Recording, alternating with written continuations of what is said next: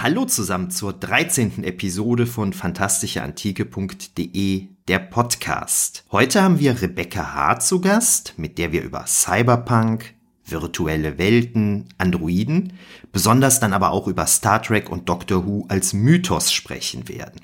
Ich beginne mit einer kurzen Vorstellung von Rebecca H. Rebecca hat vier Jahre Medieninformatik studiert, dann das Studienfach gewechselt und neuere deutsche Literatur und Medien- und Musikwissenschaften in Tübingen studiert. Sie hat promoviert zum Thema Simulation und virtuelle Welten Theorie, Technik und mediale Darstellungen von Virtualität in der Postmoderne. Wobei werdet ihr gleich merken, Virtualität bzw. virtuelle Welten, das ist ein Thema, das wir immer wieder bei Rebecca finden werden. Seitdem bietet Rebecca Veranstaltungen an verschiedenen Unis an, bei denen es in der Regel um Cyberpunk geht, daneben auch um Science Fiction, Worldbuilding im Kontext der Game Studies und auch in ihren Publikationen stößt man immer wieder auf Simulationen und virtuelle Welten aber auch auf einen weiteren Schwerpunkt von ihr, nämlich künstliche Intelligenz, künstliches Leben und Androiden. Ganz ähnlich sieht es dann bei den Vorträgen aus, wo dann aber auch ganz deutlich eine Vorliebe für Star Trek und Doctor Who und Marvel hervortritt. Selbst fasst sie ihre Forschungsinteressen zusammen als Virtualität und Simulation, Medienwandel und Mediengeschichte, Fantastik, Science Fiction, Cyberpunk, Medientheorien der Nachkriegszeit, Filmtheorie, Filmwissenschaft, Game Studies. Also einiges Spannende für uns dabei bei diesen Themengebiete. Und das ist erstmal so eine erste grobe Zusammenfassung. Schön, dass du heute hier bist, Rebecca. Hallo. Ja, ich freue mich auch sehr dabei zu sein und lass mich jetzt mal überraschen von diesem wunderbaren Podcast. Ich hatte ja jetzt schon alles Mögliche referiert aus deinem Lebenslauf. Ein paar Sachen fand ich ganz spannend, die wir jetzt vielleicht noch mal so ein bisschen vertiefen können. Und zwar, das hatte ich jetzt gerade noch nicht gesagt, aber deshalb hatte ich eben überhaupt erwähnt, dass du vorher schon was anderes studiert hast, nämlich Medieninformatik, weil du in diesem Kontext ja auch ein paar Semester Ägyptologie studiert hast. Wie kam das? Das ist ja erstmal ein bisschen überraschend. Ne? Bei Medieninformatik ist jetzt Ägyptologie nicht so meine erste Verbindung, die ich da ziehe. Ich habe ursprünglich Informatik studiert, habe mich aber natürlich auch immer sehr für Archäologie und Ägyptologie interessiert, weil das einfach sehr spannende Fächer sind. Und in Tübingen war es eigentlich gar nicht vorgesehen, dass man diese Fächer kombinieren kann. Aber natürlich wurde da in der Ägyptologie auch schon mit bestimmten Corpora gearbeitet, die ja auch alle digital vorhanden waren weswegen sich das dann auch tatsächlich begründen ließ, warum man diese Fächer kombinieren kann. Und außer mir gab es genau einen anderen, der diese Kombination auch studiert hat, weswegen das für mich dann natürlich viel einfacher war, da drauf zu kommen, während er dann natürlich so als allererster sich viel mehr erarbeiten musste, welche Ägyptologie-Seminare für ihn sinnvoll sind, welche Informatikseminare und Vorlesungen für ihn sinnvoll sind. Und ich fand einfach diese Kombination aus quasi was sehr Gegenwärtiges zu studieren und etwas sehr Altes, bei dem man eine völlig andere Herangehensweise daran hat, wie man eben Dinge entdeckt, wie man Dinge erforschen kann, wie man Dinge nachweisen kann. Also diese Kombination mit dieser Diskrepanz im Vorgehen fand ich immer sehr spannend. Finde ich auch total spannend. Also ich kenne das umgekehrt, dass Leute, die Geschichte studieren, so als kleineres Nebenfach dann etwas mit Informatik haben, aus ähnlichen Gründen, wie du das gerade beschrieben hattest. Na, aber so umgekehrt hatte ich das eigentlich noch nie gehört, finde ich sehr toll. Und welcher Gedanke mir gerade spontan kam, als du sagtest, dass du dich eben für Ägyptologie und auch Archäologie immer schon interessiert hast, das hat ja bei den meisten, die heutzutage oder auch in den letzten Jahrzehnten sowas studieren, so einen gewissen Grund. Hatte das auch bei dir was mit Indiana Jones zu tun? Hey, bei wem nicht? Ich gebe zu. Ja, ne? ich, nee, ist wirklich so. Ich gebe zu, Tomb Raider und die Mumie waren jetzt auch nicht ganz unschuldig, wobei ich da natürlich rückblickend sagen muss, dass diese Filme alle mit wirklicher Ägyptologie und Archäologie quasi nichts zu tun haben, weil die eigentliche Forschungsarbeit da natürlich völlig anders abläuft, während diese Filme ja eigentlich eher darum gehen, mit ich suche ein Artefakt und nehme das mit. Und das ist jetzt so eine Art ja. des Vorgehens, die ja eigentlich nicht sehr fördernswert ist, um das mal so vorsichtig auszudrücken. Aber ich, ich fand es halt immer spannend, dieses durch die Welt reisen, Neues kennenzulernen und das dann eben auch anwenden zu können. Also im Sinn von, dass man wirklich was Neues dazugelernt hat, sich der Horizont erweitert und alles. Und da waren natürlich diese Filme schon auch ein Auslöser natürlich. Auf jeden Fall, also bei mir auch.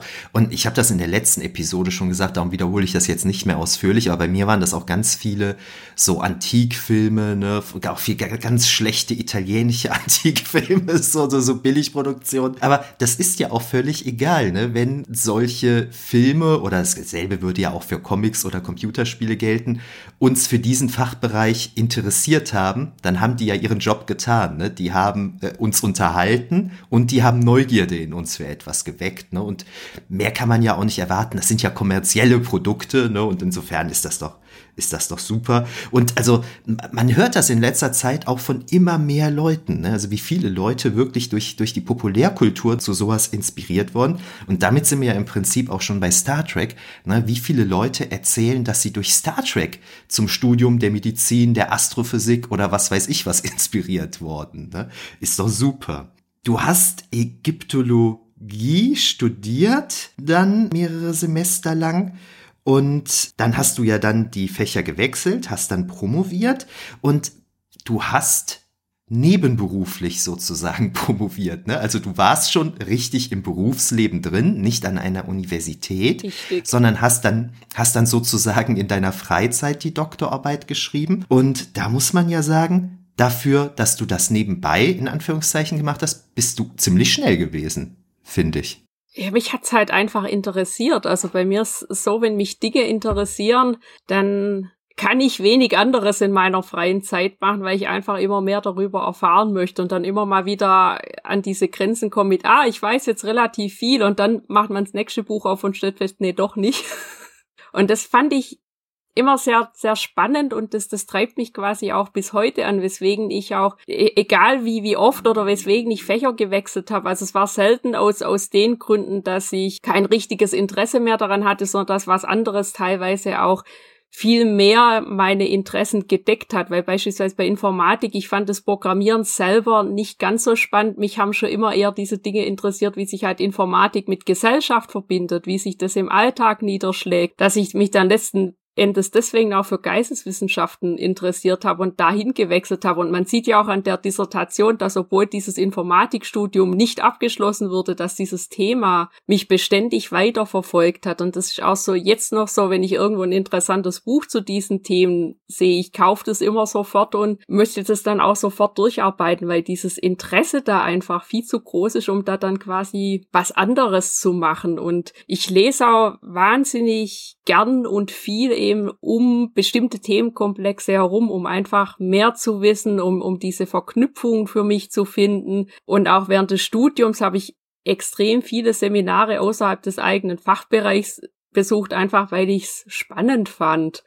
Und weil ich das weitermachen wollte und als ich dann eben letzten Endes zu dem gewechselt habe, was ich fertig studiert habe, eben neuere deutsche Literaturwissenschaften, Medien- und Musikwissenschaften, das ließ sich überraschend gut verknüpfen tatsächlich, weil in der Literaturwissenschaft und Musikwissenschaft konnte ich einen Schwerpunkt setzen so auf frühe Neuzeit, weil das sehr spannend war, während ich bei der Medienwissenschaft halt doch wieder eher in, in diesem zukünftigen Bereich unterwegs war mit Science Fiction, was sich ja da auch wieder überraschend gut verknüpfen lässt. Es sind alles keine Widersprüche, wenn man genau hinguckt. Ja, definitiv. Etwas, was du gerade gesagt hast, dass du auch während des Studiums gerne dann schon mal einfach in andere Fächer reingeschnuppert hast, das habe ich damals auch gemacht. Ne? Ich weiß nicht, ich habe mich bei den Philosophen mal reingesetzt, ich habe mich mal bei den Germanisten reingesetzt und ich habe im Prinzip auch mein Grekum drei Semester lang einfach so gemacht. Also ich brauchte das später für die Promotion, aber zu dem Zeitpunkt, wo ich es gemacht habe in meinem Studium, war das eigentlich nicht vorgesehen. Das können Studierende heute, glaube ich, gar nicht mehr, so wie wir das gemacht haben, ne? durch den Bachelor und Master. Bei denen ist alles so eng getaktet, da ist so ein bisschen Freiheit genommen. Ne? Ist vielleicht ein bisschen schade, hat vielleicht auch Vorzüge, aber das, das merke ich oft, ne? dass die Leute heute nicht mehr so, so die Freiheiten haben, die wir mit unserem guten alten Magister hatten. Geht dir das auch so? Du sagtest das ja gerade, dass du dann äh, die Bücher kaufst. Geht dir das auch so, dass du Bücher dann quasi anhäufst und kaum noch mit dem Durcharbeiten hinterherkommst? So geht es mir nämlich. Geht dir auch ja, so? Nix. Das, das ja, das ist tatsächlich echt schlimm. Also ich, ich bräuchte quasi so ein eigenes Taschenuniversum, dass ich dann immer, wenn ich lesen möchte, in dieses andere Universum gehe, während hier die Zeit stehen bleibt. Dann, ja, dann ja. würde ich es vielleicht schaffen, aber so ist wirklich schwierig, das alles unterzubringen, weil halt eben so viele andere Verpflichtungen da sind oder auch so viele andere Interessen. Also ich habe eigentlich immer so dieses Problem, dass ich mich entscheiden muss, was interessiert mich am meisten, damit ich mich damit beschäftigen kann, weil halt so viele andere Dinge auch noch spannend wären. Man kann das bei dir ja auch immer ganz schön verfolgen, bei Facebook und neuerdings auch bei Twitter, wie du dann wieder in irgendeiner Star Trek-Episode oder sonst was irgendwas entdeckt hast ne, und das dann ganz freudig so mitteilst und, und dann schon Überlegungen hast, was man man daraus machen könnte und so. Ne? Das finde ich immer sehr spannend, sehr schön irgendwie. Da ist ja, glaube ich, ich weiß gar nicht, ob das schon druckreif ist, aber äh, du sitzt ja, glaube ich, gerade auch an einem neuen Buch, ne? wenn ich das richtig mitbekommen habe. Also zumindest versuche ich es. Das war auch sowas, was mich schon länger so ein bisschen also ich weiß letzten Endes nicht, was draus wird. Ich schreibe das jetzt einfach, weil es quasi raus muss, im Sinn von, das sind Dinge, die mich auch schon lange interessieren, dass ich einfach in Bezug auf Star Trek mir diese Technikentwicklung, Technikdarstellungen und Androidengeschichten angeschaut habe um das einfach mal zu kontextualisieren innerhalb von, von dieser gesamten Star Trek-Geschichte, auch in den eigenen Kontext zu setzen, was sich wie entwickelt hat, was das für Rückschlüsse auf den Entstehungszeitpunkt, also der Wirklichkeit zulässt. Und das ist sowas, was ich, also was mich schon länger verfolgt, was ja auch was ist, was ich auch in Vorträgen immer mal wieder aufbringe und es ist dann tatsächlich auch daraus entstanden, dass durch die Corona-Pandemie, dass man natürlich quasi nirgends mehr hin konnte und auch wie daheim war, dass ich da einfach angefangen habe, einfach Star Trek nochmal von vorne anzugucken. Mhm. Um das halt ich auch, auch. ganz gezielt mir rauszusuchen, diese ganzen Sequenzen, die da interessant sind. Und also wenn man quasi nirgends hin kann und nur arbeitet und so weiter und ansonsten sich mit dem Hund beschäftigt und so ein paar andere Dinge noch macht, dann kann man Star Trek also wirklich alles auch innerhalb von ein bisschen mehr als einem halben Jahr angucken. Ja. Es geht ja. schon. Das geht schon. Ich bin so ein bisschen langsam, weil ich mir parallel dann immer Track am Dienstag noch dazu anhöre. So, ne? Das hält dann natürlich immer auf, weil die beiden Herren, Simon und Sebastian, die schaffen es ja dann immer aus einer 45-minütigen Star Trek-Folge einen zweistündigen Podcast zu machen. Deshalb bin ich so ein bisschen langsam, hinke da etwas hinterher. Aber das macht dann natürlich auch viel Spaß, weil denen vieles auffällt, was ich dann gar nicht merke und so weiter. Und was mir aber auch aufgefallen ist jetzt, wo ich mir das alles nochmal am Stück so anschaue, ich bin jetzt irgendwo in der vierten Staffel Staffel von TNG, nachdem ich so Original Series und ähm, The Animated Series angeguckt habe. Wenn man es so am Stück anguckt, dann fallen einem auch so viele Sachen auf. Ne? Zum Beispiel war mir jetzt zum ersten Mal aufgefallen, dass in The Best of Both Worlds wo ähm, Captain Picard kurzfristig oder kurzzeitig zum Borg wird, wird ja Commander Riker vorübergehend dann der neue Kapitän. Und dann steht der da und macht dieses Picard-Manöver. Also zieht sich so seine Uniform zurecht, so wie Picard das immer macht. Ne, das ist mir vorher nie aufgefallen, aber wo ich das jetzt mal so am Stück geguckt habe, habe ich direkt gedacht, ah, krass. Und habe mich dann wahnsinnig über diese Folge, äh, über diese Szene freuen können dann auch. Ne? Also es ist schon schön, das alles nochmal am Stück zu sehen. Ja, vor allem diese ganzen Zusammenhänge, die man davor gar nicht wahrnimmt, die werden plötzlich so sichtbar und, und ich war tatsächlich überrascht, wie konsistent manche Dinge sind, die man wenn man es so vor Jahren gesehen hat, gar nicht mehr so in Erinnerung hat, dass das wirklich so stimmig teilweise ist. Viele Dinge sind natürlich auch widersprüchlich, das merkt man also bei jeder Serie tatsächlich in den ersten beiden Staffeln, da ist sehr viel Unruhe in, im Erzählfluss drin, weil sie einfach noch nicht so genau wissen, was, wohin und so weiter. Aber selbst das, das hat sich nie richtig negativ ausgewirkt auf, auf dieses Gesamtkonzept, dass man am Anfang noch so ein bisschen gesucht hat, wie es eigentlich funktioniert, wo es eigentlich hingehen soll. Und diese ganzen Details, die einem sonst nie aufgefallen sind, da, da gibt's einige oder was ich jetzt bei Dreck am Dienstag kürzlich mal so ganz fasziniert gehört habe, weil das war mir auch nicht aufgefallen. Da ging's um eine Weinflasche, die Picard eben nach dieser Geschichte von seinem Bruder bekommen hat, mit dieser Aussage, mit trink die mit jemanden, der dir wichtig ist, mit jemanden, den du magst, also vor allem ein wichtiges Ereignis. Und Picard fällt halt nichts Besseres ein, als diese Weinflasche letzten Endes bei einer Erstkontaktsituation zu nutzen. Mhm, mh. Und ich, ich habe diese Weinflaschen nie miteinander in Verbindung gebracht, bis zu diesem Moment. Und das sind so diese kleinen, aber feinen Easter Eggs, die in diesen Serien aber durchgehend versteckt sind. Ja, ja. Da ist ja, jetzt haben wir einen kleinen Träger am Dienstag-Exkurs hier. da ist ja Sebastian von Träger am Dienstag auch einfach unglaublich gut drin, ne, zu ja. erkennen, ah ja, diese, die Brücke dieser, dieses Raumschiffs, das ist eigentlich die Brücke aus dem und dem Film oder aus dem und dem. Ne? Der ist da unglaublich gut, diese Verbindungen zu erkennen und zu ziehen. Ne? Ich bin da sehr schlecht drin, aber das, deshalb höre ich das auch immer sehr gerne. Wir hatten ja jetzt eben schon ein paar Mal gesagt, dass du dich sehr für Cyberpunk interessierst. Das ist ja gerade nochmal aktuell geworden durch dieses neue Spiel, was da auf den Markt gekommen ist. Könntest du mal kurz für die Hörerinnen und Hörer, die das nicht wissen, kurz sagen, was Cyberpunk ist? Also bei Cyberpunk, da kommt es drauf an, in welcher Phase wir uns befinden. Ursprünglich ist eine Gattung aus den 80er Jahren, die aufkam, als eben auch diese ganze Technisierung, Internet und so weiter immer mehr in den Vordergrund gerückt ist und man nicht so genau wusste, was man mit dieser neuen Technik im Alltag, also wie diese Technik den Alltag verändern könnte.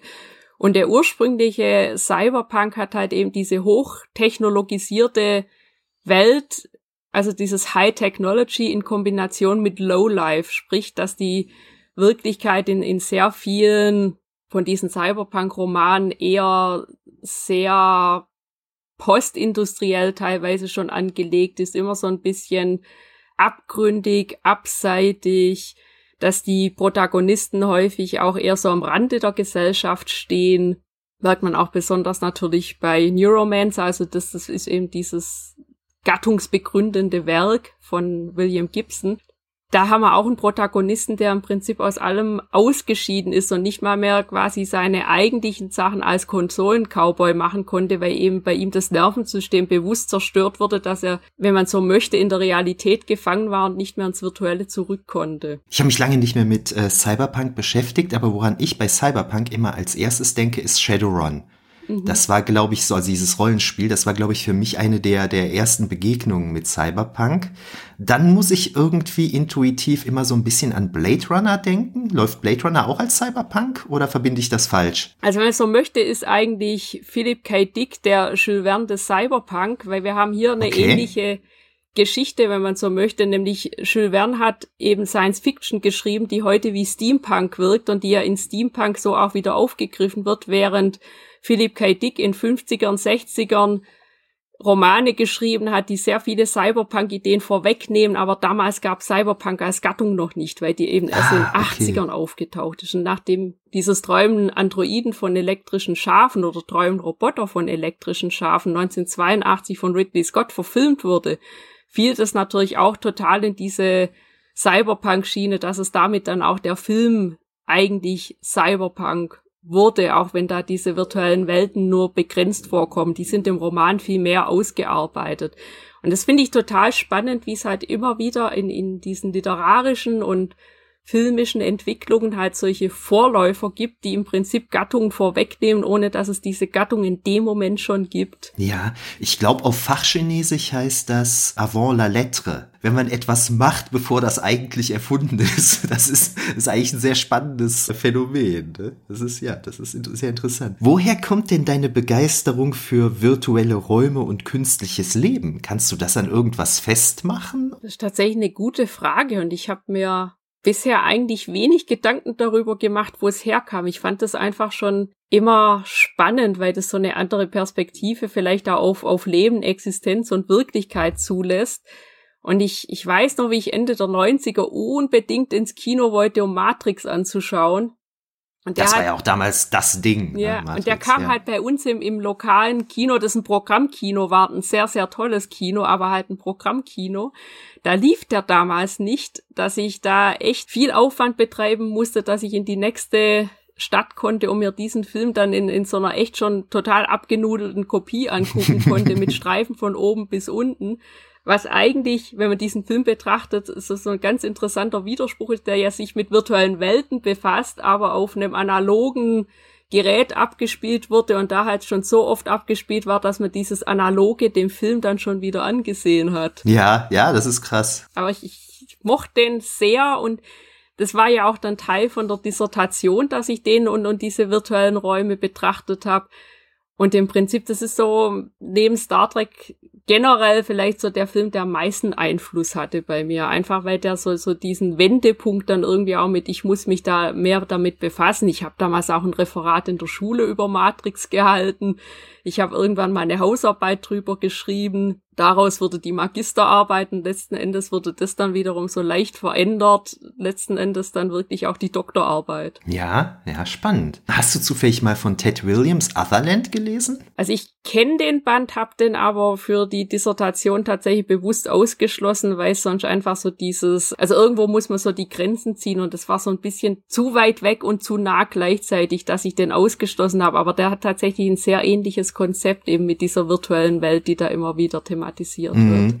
Ja, ich habe das erst vor wenigen Jahren zum ersten Mal gelesen und das ist, das ist ja auch sehr, sehr viel. Ich glaube, das sind vier oder fünf Bücher insgesamt, aber es ist schon sehr cool, hat mir sehr, sehr gut gefallen. Jetzt haben wir schon über Cyberpunk gesprochen, wir haben über virtuelle Räume gesprochen.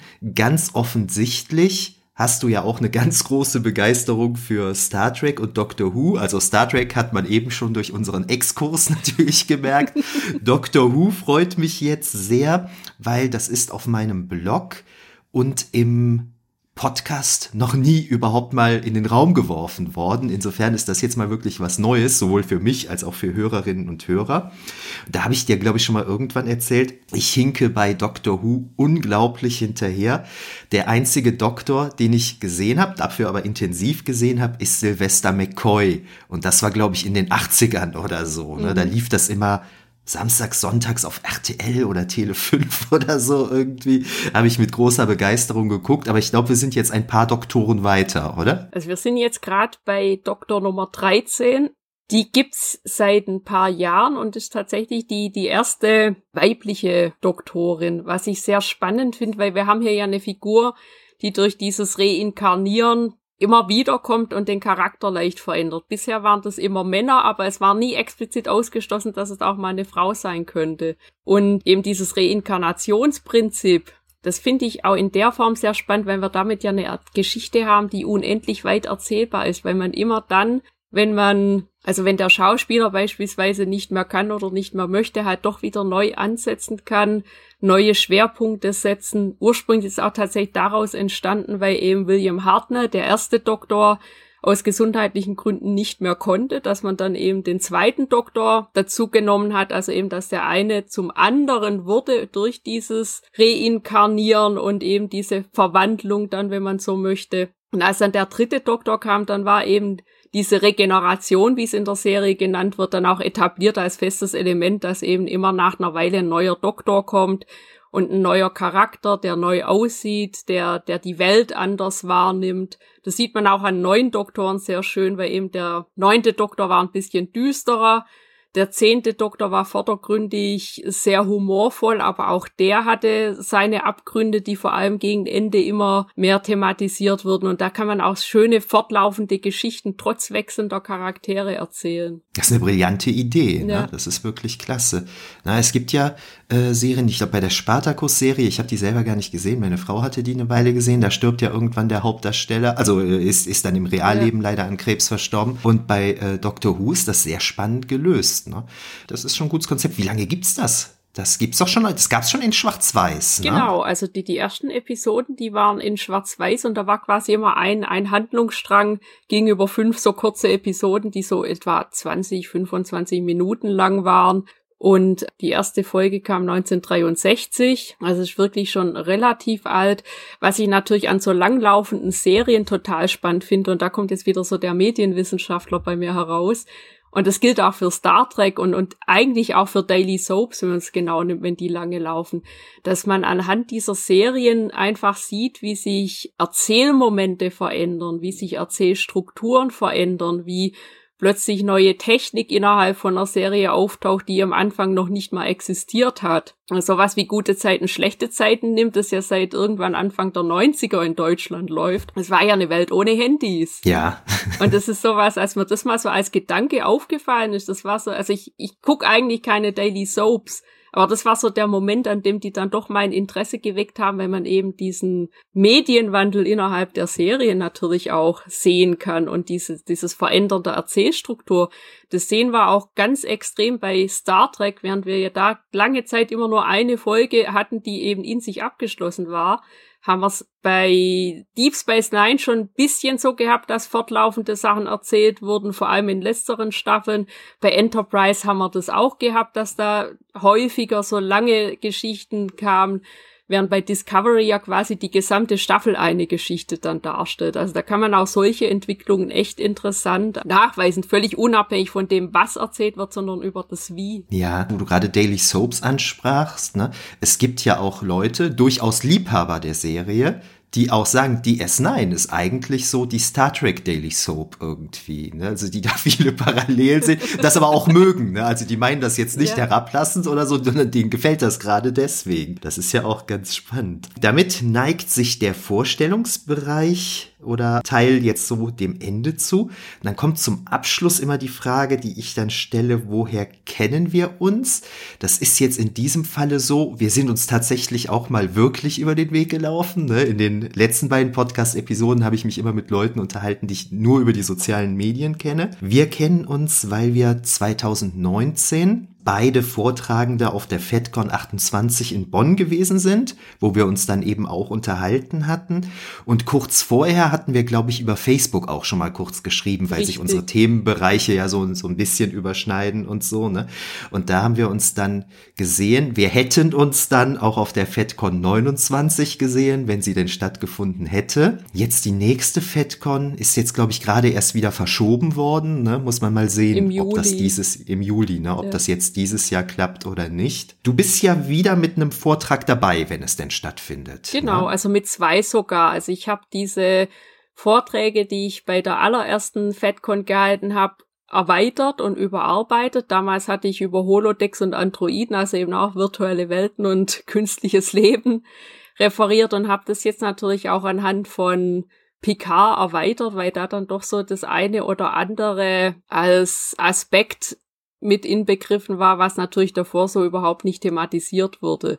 Eben, dass man nicht mehr von künstlicher Intelligenz, Android und sonstigem spricht, sondern tatsächlich dieser Sprachwandel mit künstliches Leben dann dazu kam. Also organisches Leben und künstliches Leben, was ich eine sehr interessante Perspektive finde, die davor eben so bei Star Trek meines Erachtens nicht aufkam. Also Leute, na, wenn ihr zur nächsten FedCon geht, unbedingt mal gucken, in welchem Raum Rebecca ihre Vorträge hört. Bei der FedCon 28 habe ich mir einen der Vorträge anhören können und das hat sich auf jeden Fall gelohnt.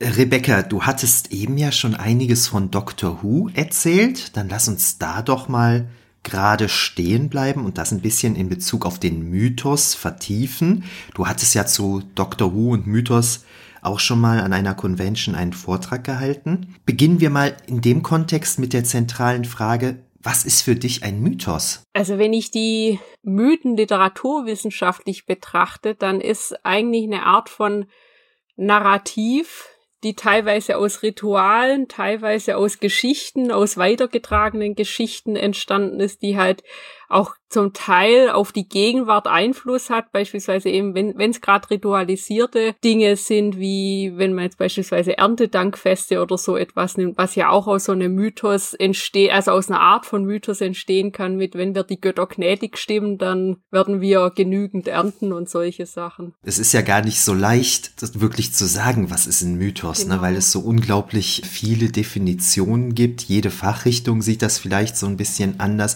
und auch innerhalb der einzelnen Fachrichtungen gibt es da relativ viele unterschiedliche Ansichten. Vertiefen wir das doch mal gerade in Bezug auf Doctor Who. Wie geht Doctor Who als Serie mit Mythen um? Und beginnen wir da vielleicht mit dem Charakter des Doktors als Personenmythos? Also bei, bei Doctor Who gibt's sehr viele Varianten, wie mit, mit dieser Art von, von Erzählstruktur umgegangen wird, weil Mythos eigentlich, also wenn man es genauer definieren möchte, ist ja so eine Art kulturübergreifende, sinnstiftende Erzählweise. Viele Mythen haben ja auch ähnliche Inhalte, wenn man beispielsweise die, die römischen und die griechischen Mythen vergleicht, wo es ja doch relativ viele Überschneidungen mit unterschiedlichen Namen gibt. Und solche Sachen greift Doctor Who unter anderem auf. Gleichzeitig erschafft es aber auch neue Mythen eben um diesen Personenmythos des Doktors selber herum, der ja innerhalb von, von dieser dargestellten Welt doch auch berühmt und berüchtigt ist. Für manche ist er eben der Zerstörer der Welten, für andere eben jemand, der helfen möchte, je nachdem, aus welcher Perspektive man das dann natürlich betrachtet, während er eigentlich eine Figur darstellt, die einfach eine unbändige Neugierde auf alles hat. Ja, das, das ist ja auch ganz spannend, diese unter, unterschiedlichen Sichtweisen. Ne? Der Helfer oder der Zerstörer der Welten, das hängt immer von der Perspektive ab. Mhm. Ne? Das ist spannend. Es gibt ja zwei Episoden, die du damals beim Vortrag so in den Vordergrund gerückt hast. Das war einmal eine Episode vom zweiten Doktor, The Mind Robber Land der Fiktionen heißt es auf Deutsch. Und dann die andere Folge stammt aus der Zeit des zehnten Doktors, Teeth and Claws mit Zähnen und Klauen auf Deutsch. Gucken wir uns doch die beiden Folgen vielleicht noch mal ein bisschen genauer an, wobei wir vielleicht der Einfachheit halber chronologisch vorgehen. Genau. Also ich finde es eigentlich ganz spannend bei Dr. Who, weil eben diese unterschiedlichen Arten von Mythen immer wieder aufgegriffen werden. Da gibt's auch unzählige andere, die teilweise auch so historisch verknüpft werden. Mit dem zehnten Doktor gibt's beispielsweise eine Episode, da gehen sie nach Pompeji, eben kurz bevor der Vulkan ausbricht. Das ist dann zwar eine klassische Mythos, greift aber doch bestimmte Ideen auf, die in Mythen doch auch vorkommen, weil sie da jetzt auch mit diesen sehenden Frauen quasi umgehen und was ähnliches haben wir eben in diesem Mindrobber auch, also es weniger als Zeitreise, sondern dass da diese Mythen auftauchen in, in diesem Land der Fiktion, das im Prinzip am Anfang einfach nur ein weißer leerer Raum darstellt. Da taucht ein Einhorn auf, da taucht die Medusa auf, da taucht keine Ahnung, was alles auf später auch D'Artagnan oder Cyrano de Bergerac, sprich, die vermischen da tatsächlich auch mythische Figuren oder mythologische Figuren mit literarischen Figuren und machen da gar keine Unterschiede mehr. Was ich tatsächlich deswegen interessant finde, weil dadurch im Prinzip alles zu einer Art von Mythos wird und eben in dieser Kombination auch tatsächlich interessant aufbereitet wird, weil sich diese Vermischung dann auch nur mit dem Hintergrundwissen des Zuschauers überhaupt noch aufklären lassen. Ja, ich musste gerade überlegen, mythische Figuren werden mit literarischen Figuren vermischt. ist ja dann auch ganz spannend, ne? Wann wird Literatur eigentlich zum Mythos? Beziehungsweise die mythischen Figuren, die wir beispielsweise aus der klassischen griechisch-römischen Mythologie haben, die liegen uns ja auch nur noch als Literatur eigentlich vor. Ne? Mhm. Oral kriegen wir die eigentlich gar nicht mehr präsentiert und so. Das ist ganz spannend so, ne? Da kann man einen riesen Fass mit aufmachen. Also, okay, ich habe ich hab diese Folge nicht gesehen, das heißt, ich kenne die nur von deiner Zusammenfassung. Und da wird dann eben munter alles Mögliche dann präsentiert Richtig. und ja zu einer neuen Erzählung zusammengefügt dann eben. Ja, das, das funktioniert da überraschend gut, weil eben Dr. Who solche Vermischungen immer wieder bringt, weil da gibt's beispielsweise das, das Monster von Loch Ness, das kennen wir ja alle mit Nessie und dass man da immer mal wieder diese verwaschenen Bilder sieht, bei denen man nie so richtig weiß, was es eigentlich darstellen soll oder welche Art von Photoshop hier eingesetzt wurde. Und das taucht bei Dr. Who tatsächlich auch mal auf, aber eben dass das Monster von Loch Ness am Rande erwähnt wird eben als Skarasen, sprich als außerirdisches Wesen, das sich dann halt eben dort niedergelassen hat, nachdem zygonisches Raumschiff abgestürzt ist. Also dass da wirklich diese Vermischung da ist, dass Vorgänge, die innerhalb von Dr. Who als Realität dargestellt werden, quasi für unsere Welt dann so mythologisch überformt werden, dass es halt sich doch wieder verknüpft mit dem, was man kennt und dass man immer noch so dieses, ah, möglicherweise, wer weiß, das ist ja ein Mythos. Ja gut, und letztlich sind Mythen ja vielleicht auch oft eben Erklärungen für Dinge, die man nicht verstehen konnte zu diesem Zeitpunkt. Ne? Insofern ist das ja eigentlich eigentlich dann eine ganz schöne, passende Lösung. Und worum geht es in der anderen Folge? Teeth and Claws? Da haben wir die Geschichte, die erweitert wird um Werwolf-Mythos, aber auch natürlich wieder mit Aliens. Da haben wir nämlich eine außerirdische Lebensform, die halt agiert wie das, was aus diesem Werwolf-Mythos bekannt ist. Sprich, bei Vollmond verwandelt die sich. Die beißt Menschen. Sie reagiert empfindlich auf Silber. Und diese Kreatur wiederum beißt dann Queen Victoria. Und hier haben wir wieder diese Vermischung aus Wirklichkeit und Fiktion, weil eben Queen Victoria ja diese Bluterkrankheit hat und man hier dann so diese Mischung in der Form gestaltet, dass man sich fragt, ob diese Bluterkrankheit möglicherweise durch einen Werwolfbiss begann. Das funktioniert natürlich nicht, wenn man ein bisschen weiter zurückdenkt, weil eben innerhalb von dieser Folge Queen Victoria doch schon in einem gesetzteren Alter ist, sprich, sie hat ihre Kinder schon bekommen. Ah, ja. Deswegen funktioniert es nicht in, in diesem weiteren Gedanken, dass eben das britische Königshaus möglicherweise aus Werwölfen besteht. Aber es ist eine ganz interessante Folge auch in der Form, weil es gibt ja innerhalb von dem Doctor Who Kosmos auch Torchwood was ja ursprünglich gegründet wurde, um die Erde von Doctor Who, also dem Doktor generell, zu schützen.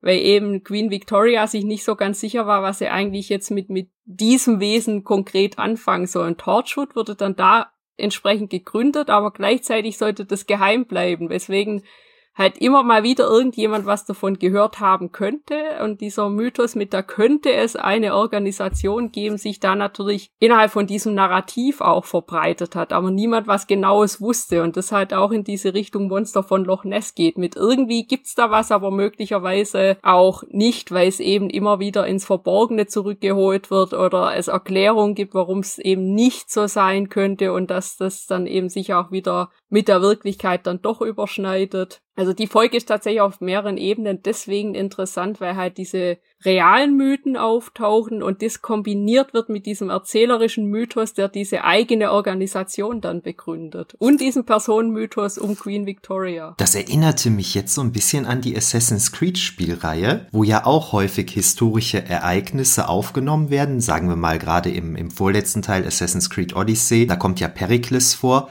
und der ist ja laut unserer historischen Überlieferung in Athen an der großen Seuche, vielleicht eine Pest, mhm. gestorben. Und in Assassin's Creed ist das dann so, dass der in Wahrheit halt ermordet wird. Ne? Das heißt, man nimmt den realen Tod der Person, bettet diese aber in einer großen Welt, in eine große Weltverschwörung zwischen Templern und Assassinen ein und, und, und deutet das alles so genau um. Das, das funktioniert dann so ein bisschen ähnlich eigentlich. Ne? Ja, ich finde das auch in, in der Form spannend, wie inzwischen tatsächlich auch Mythen entstehen. Und ich meine, im Prinzip spreche ich gerade eher von urbanen Mythen als von klassischen Mythen und urbane Mythen, die verbreiten sich ja inzwischen auch anders, gerade auch durch das Internet, weil halt irgendjemand irgendwo schreibt, hey, ich habe gehört, die Schwester von meiner Tante war im Laden und hat eine Banane gekauft und da war die Spinne drin. Also das, das ist ja so mhm. eine ähnliche Art von wie Erzählungen entstehen.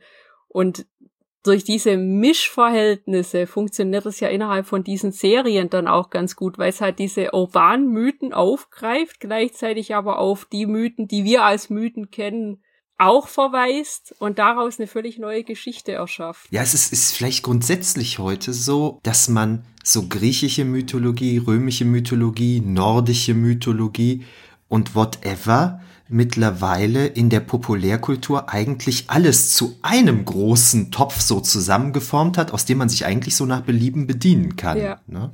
Ich glaube, dass das quasi alle Geschichten irgendwo schon erzählt worden sind, dass man mehr oder ja. minder nur noch Versatzstücke hat, die man neu und kreativ zusammenbringen kann.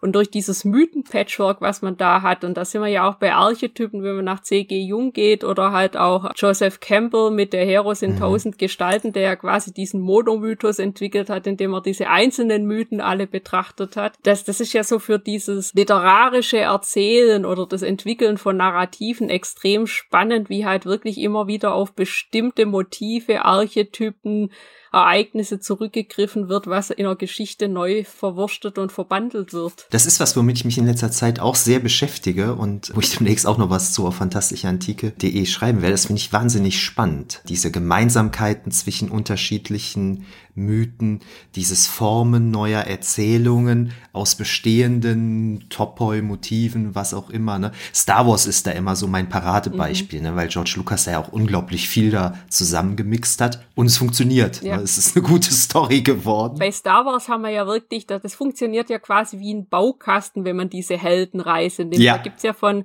Christopher Vogler dieses Buch A Writer's Journey und im Prinzip, wenn man Star Wars anguckt und nebenher dieses Buch liest und halt auch diese verschiedenen Aspekte, wie halt eben der Ruf des Helden, die Ablehnung des Rufes und so weiter, das taucht da wirklich sehr prototypisch auf und trotzdem funktioniert die Geschichte, obwohl man schon so oft in unterschiedlichen Varianten gesehen hat und eigentlich nichts Überraschendes drin vorkommt. Ja, trotzdem ja. sitzt man da und denkt, was, wirklich? Ja, spannend oder sympathisch auch finde ich dann, dass George Lucas ja auch ganz offen zugibt, dass ihn Joseph Campbells Bücher da eben sehr inspiriert haben. Und umgekehrt fand ich witzig, habe ich kürzlich ein Buch von Joseph Campbell gelesen, wo er so vergleichende Mythenforschung betreibt und sämtliche Mythen der Welt so miteinander vergleicht und dass Star Wars so ganz ebenbürtig mit der griechischen Mythologie, der Hindu-Mythologie und so behandelt. Das fand ich dann auch sehr schön. Ne? Der hat das wirklich so als gleichwertig dann eben auch betrachtet. Das hat mir, hat mir sehr gefallen. Ne? Aber im Prinzip sind's ja auch so ähnliche, also die, die Dinge entstehen ja ähnlich, zwar aus, aus einem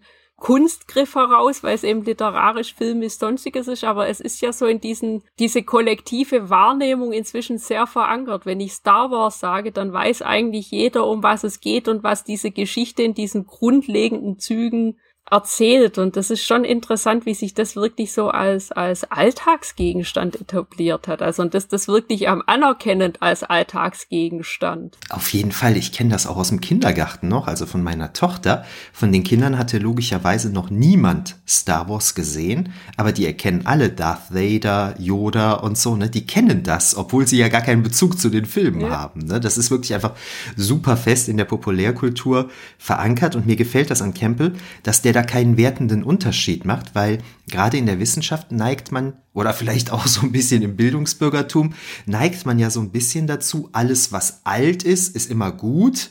Ne? Mhm. So neuer Kram, das ist nicht gut.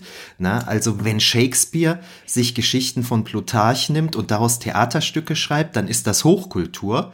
Wenn Filmregisseure heute dasselbe machen, ist das Schund. Ne? Weil man immer so dem Alten dann so mehr einen höheren Wert beimisst. Ja. Und das tut Campbell nicht. Und das finde ich sehr schön eigentlich. Das so. ist ja so wie dieser Unterschied zwischen E und U, also sprich E-Musik und U-Musik, dass quasi die U-Musik als positiv bewertet wird, egal wie sperrig und schwierig das klingt, während E-Musik, weil sie unterhaltend ist, gleichzeitig als, als weniger wertvoll betrachtet wird oder da dies, diese Diskrepanz in der Wahrnehmung zwischen Musical und Oper, wenn man da jetzt einfach mal diesen ja. Exkurs macht, während ja Musical meines Erachtens einfach nur eine moderne Form von Oper darstellt. Und das, das haben wir halt in, innerhalb von diesen Geschichten eigentlich auch. Und ich finde diese Unterscheidung tatsächlich schwierig. Und deswegen finde ich Populärkultur zum Erforschen halt auch so spannend, weil ich da keine Unterschiede mache zwischen was ist eigentlich was Wertiges und was ist was nicht Wertiges, sondern was macht Populärkultur mit bestimmten Inhalten, wie bearbeitet Populärkultur Inhalte? Wodurch zeichnet sich das aus? Warum sind diese Inhalte denn dann wichtig, dass sie in der Populärkultur so extrem bearbeitet werden beispielsweise? Ja, richtig. Ne? Also sehe ich ganz genauso.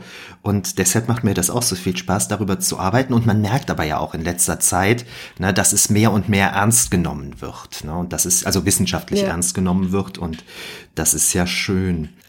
Um auf Dr. Who zurückzukommen, du hattest ja jetzt den Doktor als solchen kurz als Mythos mhm. vorgestellt, dann bist du auf diese zwei Folgen als Beispiele eingegangen oder exemplarisch eingegangen. Wie würdest du das jetzt überblickend beurteilen? Ist Dr. Who ein Mythos? Und ist das ein Mythos, der sich beständig selbst neu erfindet? Würde ich in diesem Fall, zumindest innerhalb von der Erzählung, bestätigen, weil das eben dadurch, dass es halt bestimmte Erzählstrukturen hat, sich auch beständig neu erfinden kann, beständig innerhalb von dieser Welt neu etabliert werden kann. Das heißt, es, es wird niemals alt und durch diese Wechsel der Schauspieler, aber trotzdem eigentlich den gleichen oder die gleiche Grundzüge des Charakters weiterhin zu haben, kann ich diese Serie natürlich als Erzählung ins Unendliche treiben. Also das könnte es theoretisch in 200 Jahren immer noch geben und es könnte als Erzählung immer noch funktionieren, weil es halt nicht auf einen bestimmten Zeitpunkt limitiert wird dadurch. Da hatten wir ja eben eingangs schon mal drüber gesprochen, diesen Wechsel der Doktoren und Doktorinnen mittlerweile, ne?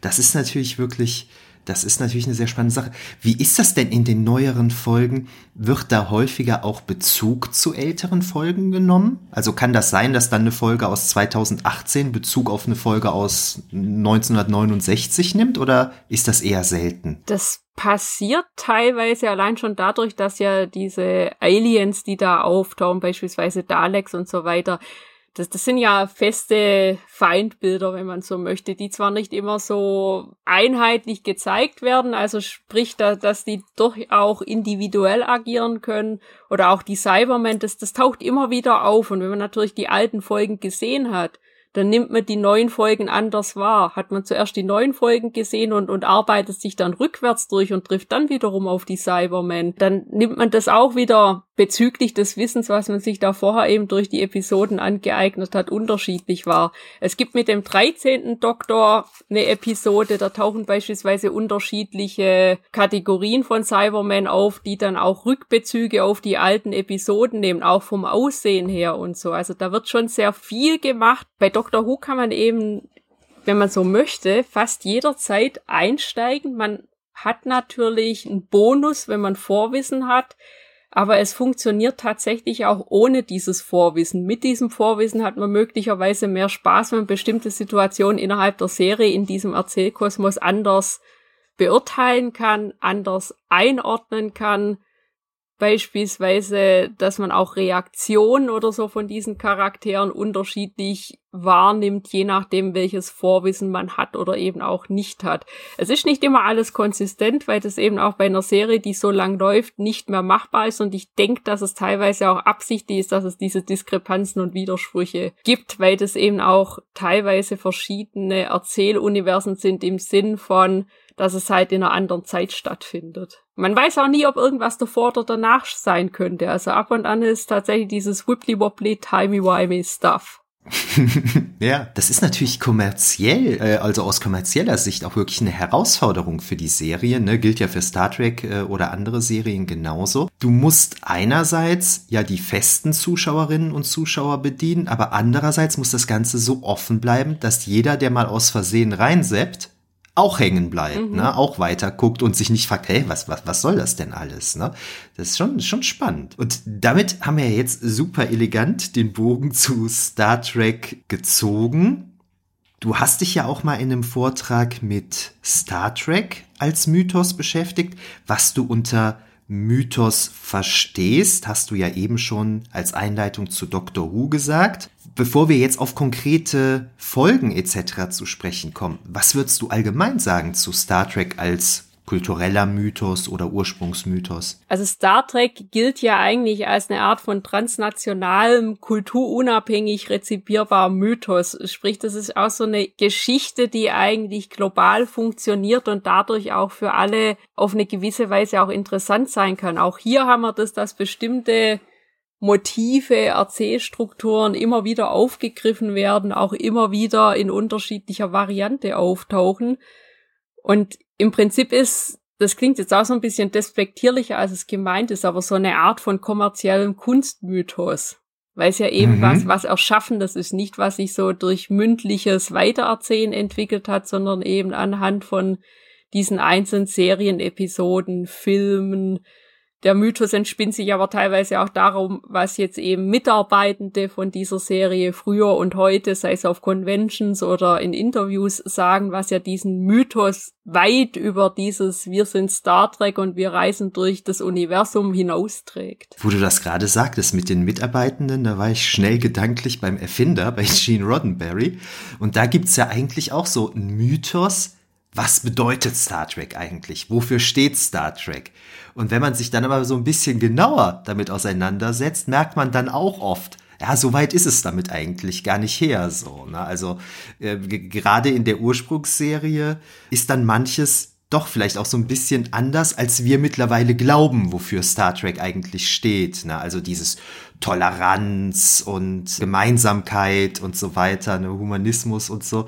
Das ist dann, glaube ich, auch so ein eigener Mythos geworden irgendwie. Ne? Definitiv, weil wenn man bestimmte alte Folgen aus heutiger Perspektive anguckt, dann ist das schon anders als das, wie es heute rezipiert wird oder auch wie die neueren Folgen rezipiert werden, weil das natürlich auch immer so dieses zeitgeistige Wahrnehmen von 60ern war. Und da hat man natürlich diese Aufbruchstimmung gehabt, auch Aufbruchstimmung in all. Science Fiction kam da gerade wieder ganz groß raus. Die Mondlandung war so quasi kurz bevorstehend und alles. Und das merkt man dieser Serie natürlich an, dieses Interessierte in die Welt hinausblicken, aber gleichzeitig die eigene Perspektive nicht unbedingt verlassen können. Genau, genau, das ist gut gesagt. Genau das beschreibt das Phänomen eigentlich ziemlich gut, ja. Sehr spannend fand ich dann damals auch, das, das war ja der Vortrag, den ich auf der FedCon dann live mir angehört habe, dass du das Spiegeluniversum als Antimythos aufgreifst. Das, das fand ich total spannend. Kannst du da zwei, drei Sachen zu sagen? Ja, dieses Spiegeluniversum, das taucht ja in diversen Serien immer mal wieder auf. Tatsächlich nicht in allen. Also leider in Next Generation nicht, da hätte ich sehr gern gesehen. Ach, stimmt, stimmt, war mir gar nicht bewusst, ja. Ja, ja. und bei Voyager taucht es auch nicht in der Form auf. Aber dieses Spiegeluniversum, da haben wir ja diesen Aspekt, und das unterscheidet es natürlich auch, um dann nochmal nachher einen Schlinger zu Dr. Who zu machen. Da haben wir den Aspekt, dass bestimmte stiftende Ereignisse, beispielsweise wie sich die Föderation entwickelt, wie der erste Kontakt mit den Vulkaniern verläuft, dass das eben gegensätzlich abläuft, während eben in dem Universum, das als Hauptuniversum gilt, eben dieser Kontakt friedlich war und der Sephram Cochrane die Hand geschüttelt hat und dann eben dieses Kommunizieren angefangen hat, ist im Spiegeluniversum so, dass er anstatt eben da die Hand zu schütteln, dann doch lieber eine Waffe zieht und den einen Vulkanier sofort erschießt, ohne zu fragen, was eigentlich hier gerade passiert. Und dadurch entwickelt sich ja im Spiegeluniversum dieses terranische Imperium, mhm. während sich im Hauptuniversum die Föderation entwickelt. Und dadurch haben wir halt zwei völlig unterschiedliche politische Systeme, während eben das eine dieses Weltoffene prägt, ist dieses andere mit Ja, wir über alles, also auch eine sehr fragwürdige Ideologie, die da etabliert wird. Und so haben wir aber auch Erzählung, dass man halt eben auch in Alternativwelten so abgleiten kann, dass man auch dieses Was wäre, wenn erzählen kann. Das haben wir bei Doctor Who in der Form, dass dieses Was wäre, wenn auch oft erzählen werden kann, wenn bestimmte Ereignisse verändert werden können. Aber um das stimmig zu halten, braucht es bei Dr. Who diese zeitlichen Fixpunkte. Und diese zeitlichen Fixpunkte, die sind absolut unveränderbar im Normalfall. Das heißt, wenn ich so einen zeitlichen Fixpunkt habe, ich kann den zwar kurzzeitig verändern, aber letzten Endes werden die Ereignisse immer wieder so eintreffen. Es funktioniert einfach nicht, wenn man diesen Punkt abwenden möchte. Ab und an gibt's dann zwar Ausnahmen, weil es einfach im Narrativ dann notwendig ist, aber das ist so dieses unterschiedliche Konzept. Beim einen sind die zeitlichen Fixpunkte und beim anderen kann man dann bestimmte Ereignisse anders erzählen, indem man eben auf das Spiegeluniversum zurückgreift. Ja, und das, das ist ja dann auch einfach super spannend, ne? Die ganzen Charaktere einfach mal so als als ja so böse hinterlistiger Halunken, sag ich mal, so irgendwie zu betrachten. Ne? Das ist ein erfrischender Bruch dann mit der mit der herkömmlichen Erzählung, ne? wo man das dann einfach mal ganz anders sieht.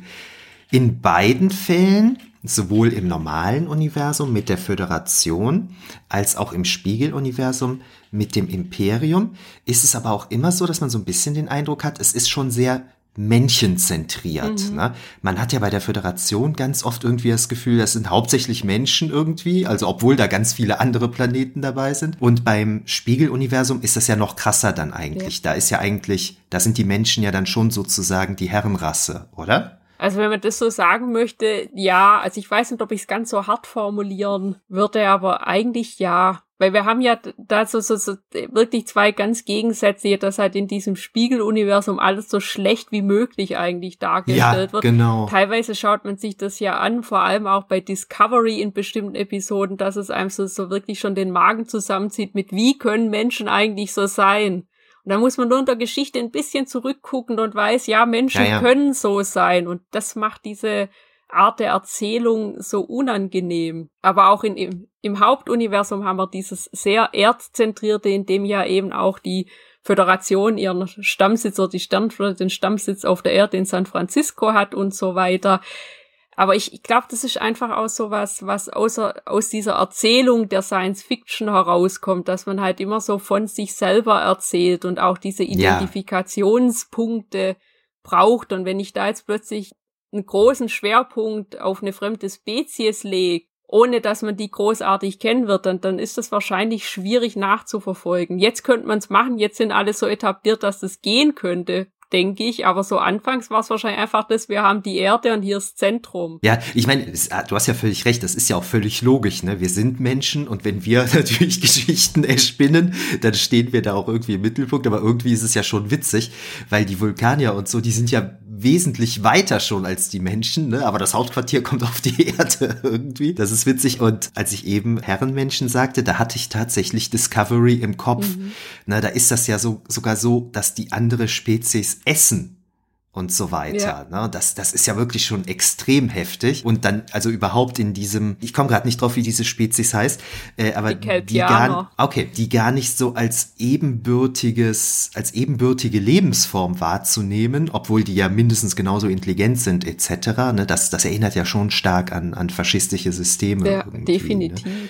Das ist schon wirklich krass gemacht. Ich meine, was ich auch sehr spannend finde, und das ist jetzt auch nochmal ein Schlenker woanders hin. Es gibt ja bei Next Generation diese Episode mit dem fehlenden Fragment, mhm. wo sie ja erklären, warum im gesamten Universum so viele humanoide Spezies unterwegs sind und dass das alles gar nicht mit Mensch im Zentrum gedacht ist, sondern einfach, dass da früher mal eine Spezies war, die eben überall dieses Fragment quasi hinterlassen hat, um dann eben diese Entwicklung auch zu fördern. Und das, das finde ich eine ganz interessante Perspektive, weil das tatsächlich dieses Menschsein nicht mehr ganz so zentriert, sondern das Humanoidsein eher in Vordergrund steht. Es hat natürlich auch produktionstechnische ja. Gründe, ja, ja, weil wenn klar. ich da immer mit einer Wolke kommuniziere, das ist halt schwer darstellbar. Ja, ja. Und humanoide Charaktere sind halt auch einfach billiger zu verkleiden. Ne? Also definitiv. die Kostüme und die Maske ist einfach günstiger. Nee, aber äh, das ist tatsächlich eine Folge, die mir auch sehr gut gefällt, die du da gerade ansprichst. Und wenn ich sie gerade richtig in Erinnerung habe, Picard etc., die kommen ja auch ganz gut klar mit der mit dieser Feststellung. Ja. Ich glaube, den Romulanern passt es nicht so. Ne? Die tun sich da, glaube ich, ein bisschen schwerer mit, aber ich habe die Folge lange nicht mehr gesehen. Also ich, ich, ich weiß, dass da noch ein Klingone war und dass sich im Prinzip alle außer die Menschen so ein bisschen schwer getan haben, weil das einfach ja. auch so dieses Wer bin ich im Universum darstellt. Und je nachdem, wie halt diese fremden Kulturen dargestellt sind, kann man da halt auch mal diesen Schritt zurücktreten oder halt eben auch nicht. Und die Menschen innerhalb von Star Trek sind größtenteils so dargestellt, dass man eben diesen Schritt zurücktreten kann und überlegen kann, wo sind wir hier, was machen wir hier, wie können wir bestimmte Probleme lösen, ohne dass es dieses Menschzentrierte hat. Und das finde ich eine sehr interessante Entwicklung innerhalb der Serie. Ja, das ist wirklich gut. Es gibt eine TOS-Folge, die wir hier im Podcast schon mal ausführlich besprochen haben und die die antike griechische Mythologie direkt aufgreift, nämlich Who Mourns for Adonais, beziehungsweise auf Deutsch der Tempel des Apoll. Das ist ja dann die erste konkrete Folge gewesen, wenn ich mich recht erinnere, die du damals im Vortrag aufgegriffen mhm. hattest. Kannst du das nochmal so zusammenfassen? Also bei der Folge fand ich es interessant, weil wir hier auch eine Art von Umdeutung von Mythen haben. Sprich, dass diese ganzen griechischen Mythen eigentlich nicht irdisch sind, sondern dass da zu dieser Zeit, als diese Mythen eben entstanden sind, tatsächlich Außerirdische auf die Erde kamen, die diese für uns göttlichen Fähigkeiten hatten und da eben dieses griechische Pantheon erschaffen haben, eben mit Apoll, mit Hera, mit eben diesen ganzen bekannten griechischen Göttern, Titanen und was es da so alles gibt. Die sind dann nach einer Weile eben wieder verschwunden und dieser Apoll sitzt jetzt mehr oder minder alleine auf einem Planeten und ihm fehlt tatsächlich Anbetung, sei es menschliche Anbetung oder andere, das sei jetzt mal dahingestellt. Aber ohne diese Anbetung kann er nicht existieren. Und im Prinzip, und das finde ich einen sehr interessanten Aspekt der Folge, kann man ihn letzten Endes besiegen, indem man ihn mehr oder minder ignoriert und eben ihm diese, diese Fähigkeiten, die er hat, nicht mehr zugesteht. Das ist ja auch so was, was im Artus-Mythos immer wieder auftaucht, mit da, dadurch, dass diese alten und neuen Religionen, die da thematisiert werden, dass die alten Religionen dadurch verschwinden und diese Fabelwesen, die da drin existieren, indem man nicht mehr daran glaubt. Das taucht ja auch in diesem Merlin-Film mit Sam Neill aus den 90ern sehr schön auf, mit diesem, wenn ich nicht mehr an was glaube, dann verschwindet es. Das ist wie bei Terry Pratchett in der Scheibenwelt. Mhm. Da ist das auch so. Da gibt's den großen Gott Ohm, das ist der mächtige mächtigste Gott, den es gibt.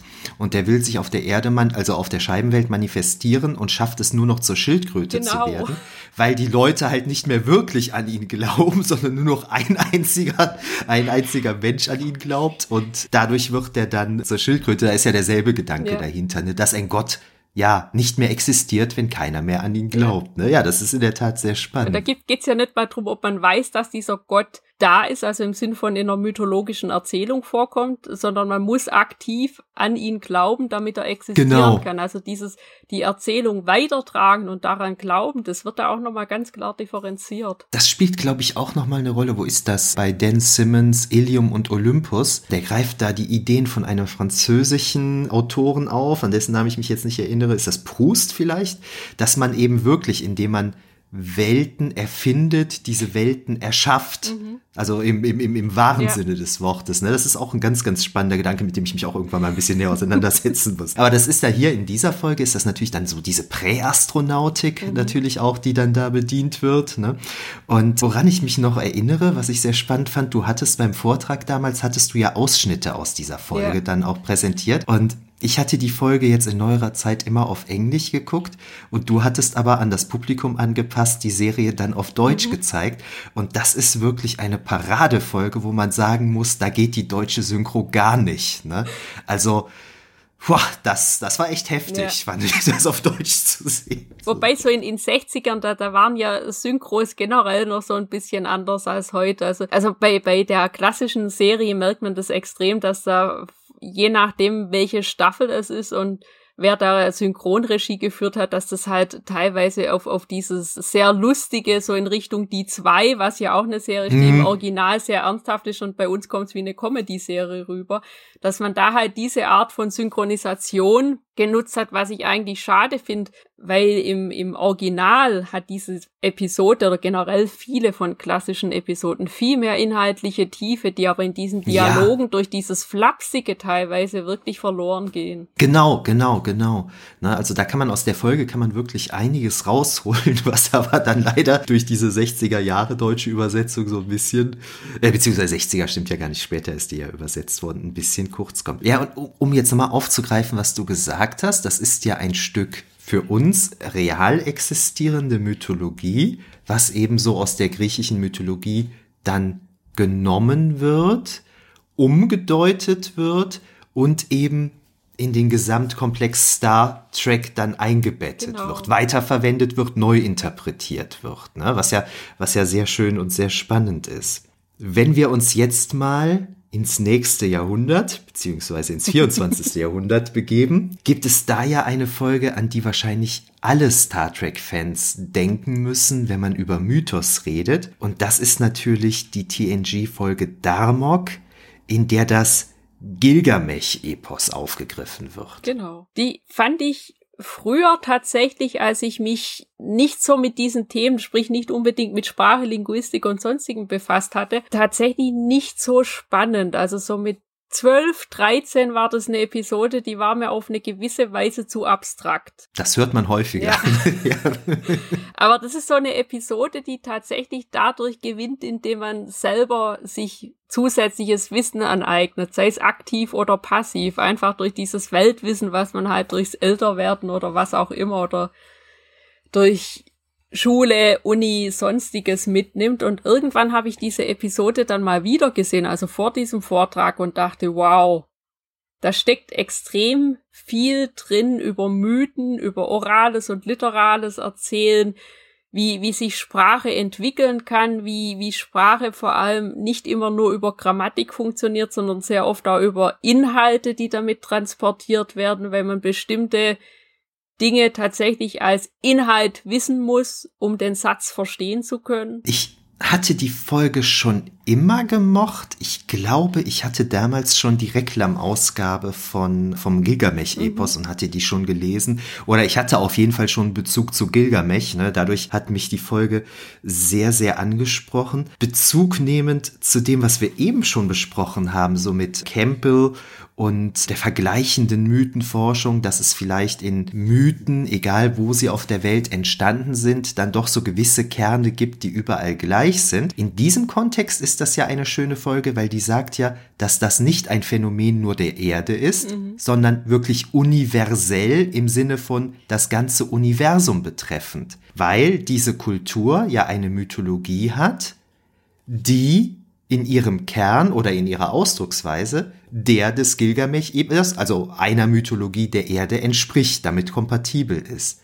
Das ist ja auch ein schöner Gedanke irgendwie, finde ich. Ich weiß gar nicht, wie ich den wirklich einstufen kann. Also innerhalb von der Serie und innerhalb von diesem Erzähluniversum finde ich ihn schlüssig und total interessant, aber gleichzeitig frage ich mich halt, wie kann ich, wenn ich ein Übersetzerprogramm habe, sowas übersetzen lassen. Das kann ja eigentlich überhaupt nicht funktionieren. Deswegen irritiert es mich jedes Mal, wenn ich das angucke und man hört quasi auch, dass, dass der Tamarianer halt eben schon unsere Sprache spricht, aber halt eben in, in, nennen wir es mal, fremden Zungen, weil man die Bedeutung nicht rausziehen kann. Und da frage ich mich, wie, wie ein Programm hier quasi überhaupt Bedeutung generieren kann, dass man solche Worte wie deine Arme weit und so weiter schon übersetzen kann, weil ja da überhaupt keine Bezugsgröße da ist, dass sowas übersetzt werden könnte. Hat man natürlich als narrativen Schritt gebraucht, weil es sonst nicht nachvollziehbar war, wie es funktioniert. Aber ich finde dann diesen Dialog interessant auf der Enterprise, wenn es darum geht, dass wir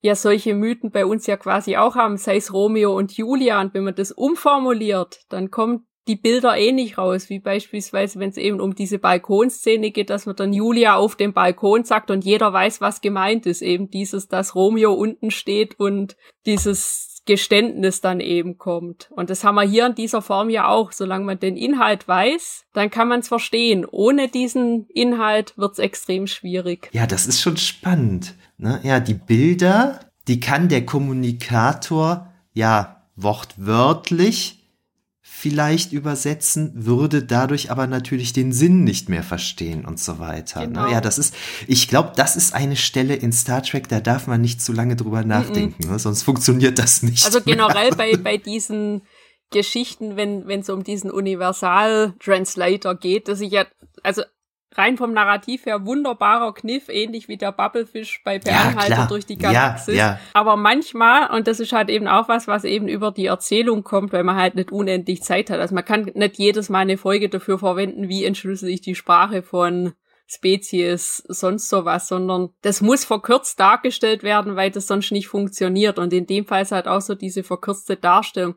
Weil wenn ich Sprachen habe mit völlig unterschiedlichen grammatischen Formen, dann kann ich ja nicht einfach innerhalb von drei Sekunden da die Sprache begriffen haben, auch als Computer nicht. Ja, als Kniff ist das natürlich wirklich brillant, weil du dadurch das natürlich Spaß, ne, dieses immer wieder übersetzen lassen und so. Ich glaube, bei, bei Enterprise, da ist das ja noch so, dass die, jetzt habe ich den Namen des Charakters vergessen, äh, die Übersetzerin, da hat man ja tatsächlich noch eine Übersetzerin an Bord, die diesen Job hat und die tut sich da ja dann teilweise auch sehr, sehr schwer noch damit zu übersetzen. Ne? Und äh, richtig, bei Per Anhalter durch die Galaxis mit dem Bubblefish ist das natürlich auch sehr schön gelöst und da gibt's ja auch heutzutage dieses Sprachprogramm, was tatsächlich danach benannt ist und ein ähnlicher Kniff, der jetzt nichts mit Sprache zu tun hat, aber eben auch einfach den Produzenten und Schreibern unglaublich das Leben vereinfacht, ist ja einfach das Beamen. Richtig. Na?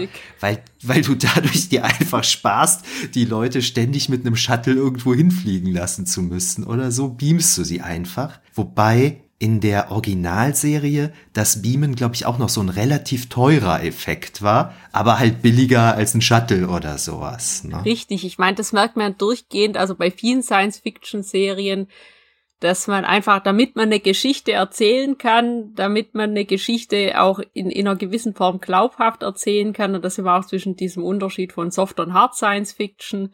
Es gibt einfach bestimmte Prämissen, die sind da gegeben. Bei Star Trek sind es unter anderem eben diese Übersetzerprogramme, die sehr, sehr schnell arbeiten. Es, es gibt das Beamen, weil es zu teuer ist, dass man eben jedes Mal das Raumschiff landen lassen kann. Es gibt zwar vereinzelt Episoden, in denen das vorkommt, aber da sieht man dann auch wirklich, was für ein gestalterischer Aufwand da dahinter steckt. Und so haben wir eben bei Darmok auch das, dass sie eben zwar Sprache thematisieren und das auch auf eine sehr interessante Art und Weise, aber natürlich so, so dieser Aspekt zwischen wie kann ich dieses, diese Worte der Sprache übersetzen und wie kann ich den Inhalt verstehen, da fehlt so ein bisschen was, weil das einfach innerhalb von der Folge wahrscheinlich keinen Platz gefunden hat und auch zu schwer ja. zu erklären war vielleicht. Ja.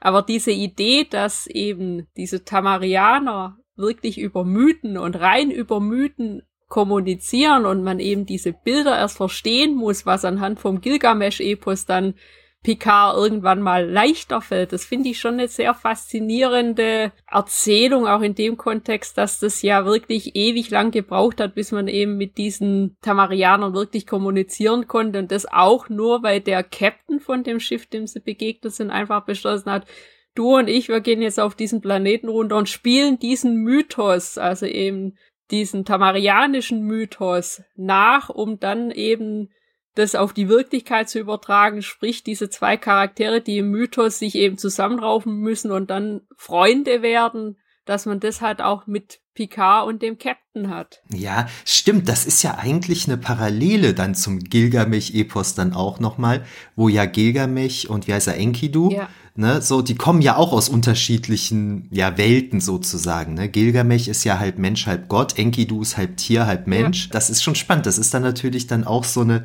Parallele. Und dieses Kommunizieren in Form von Rückgriffen auf Mythen, das machen wir heutzutage ja so in manchen Redensarten und Ausdrucksweisen. Ne? Wenn wir zum Beispiel sagen, jemand ist so reich wie Krösos mhm. äh, oder sowas, oder das ist aber eine Sisyphus-Aufgabe, na, oder du Cassandra, wenn jemand immer nur so, ne?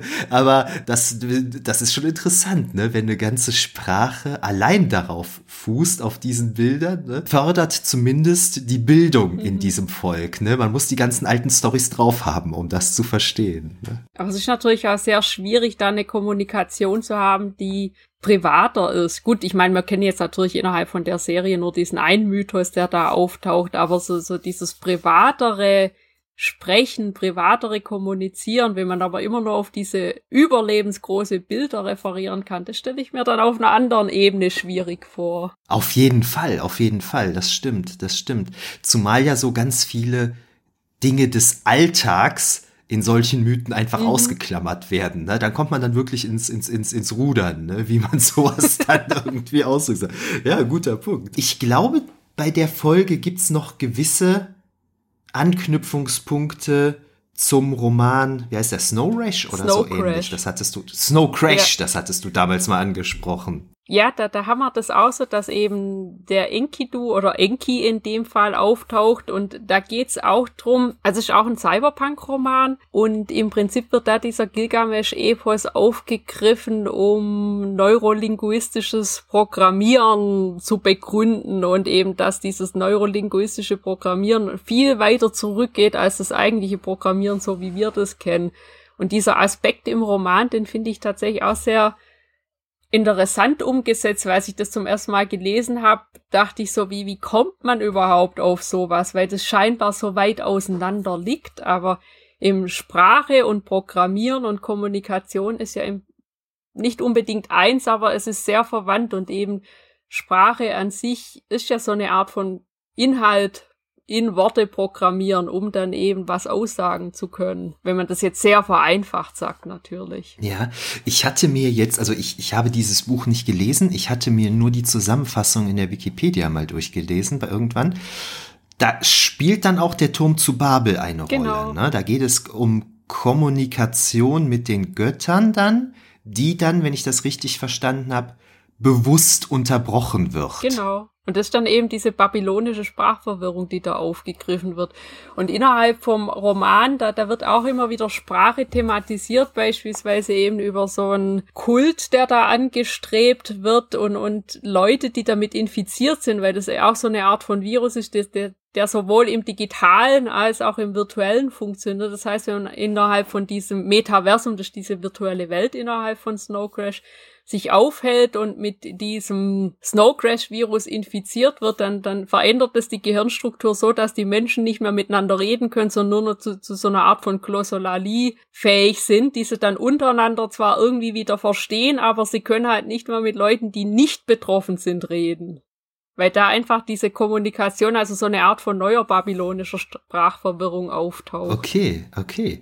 Das ist auch total spannend. Das finde ich auch wieder sehr schön, wie man dann so ein modernes Thema ja. oder so ein Science-Fiction-Thema ja eigentlich sogar, ne, dann, dann wieder mit so einem alten, uralten Mythos, ne, viel älter geht es ja gar nicht mehr, verknüpft. Ne? Das finde ich eine sehr schöne Idee. Das ist wirklich, das ist wirklich klasse, muss ich bei Gelegenheit unbedingt mal lesen. Also ich kann den sehr empfehlen, diesen Roman, einfach weil der mit Ideen spielt, die ich so in der Form bisher selten in einem Roman zusammengesetzt gesehen habe.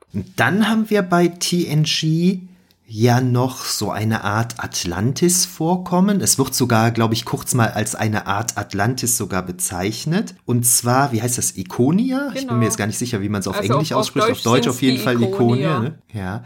Wie war das nochmal? Da haben wir auch so eine, also im, im Prinzip da wir eine Sprache, aber um die Sprache geht es halt nur sekundär, aber diese Sprache wird ähnlich entschlüsselt wie beispielsweise der Stein von Rosetta, also wo man dann eben diese ganzen ägyptischen, also mittelägyptisch, altägyptisch, hieratisch, koptisch und so weiter anhand dessen dann entschlüsseln konnte, weil da griechische Zeichen drin waren und man von mhm. denen die Bedeutung kannte. Und dieses ikonianische wird ähnlich übersetzt von Data. Und da haben wir auch so diesen Fall, dass das Ikonianische halt quasi die Ursprache von anderen Sprachen, die es da noch gibt, dass man das auch so eine, auf eine Art rückübersetzen konnte. Und hier haben wir dann auch was, was wiederum auch zurückführt auf Snow Crash, weil hier dieses Kommunizieren mit der Maschine, sprich mit diesen ikonianischen Sonden, gleichzeitig eben auch ein Virus mit sich bringt. Oder nicht unbedingt ein Virus, aber ein Programm, das auf Raumschiffe und auch auf Data selbst schadhaft wirkt. Mhm. Und er kann dann eben auch nicht mehr richtig kommunizieren und, und, und resettet sich dann eben auch, wird kurzzeitig als tot bezeichnet, was bei Maschinen natürlich ja. immer fragwürdig ist, weil durch diesen Reset hat er den Kurzzeitspeicher verloren funktioniert danach aber wieder im üblichen Rahmen und weiß eigentlich alles bis auf die letzten paar Minuten.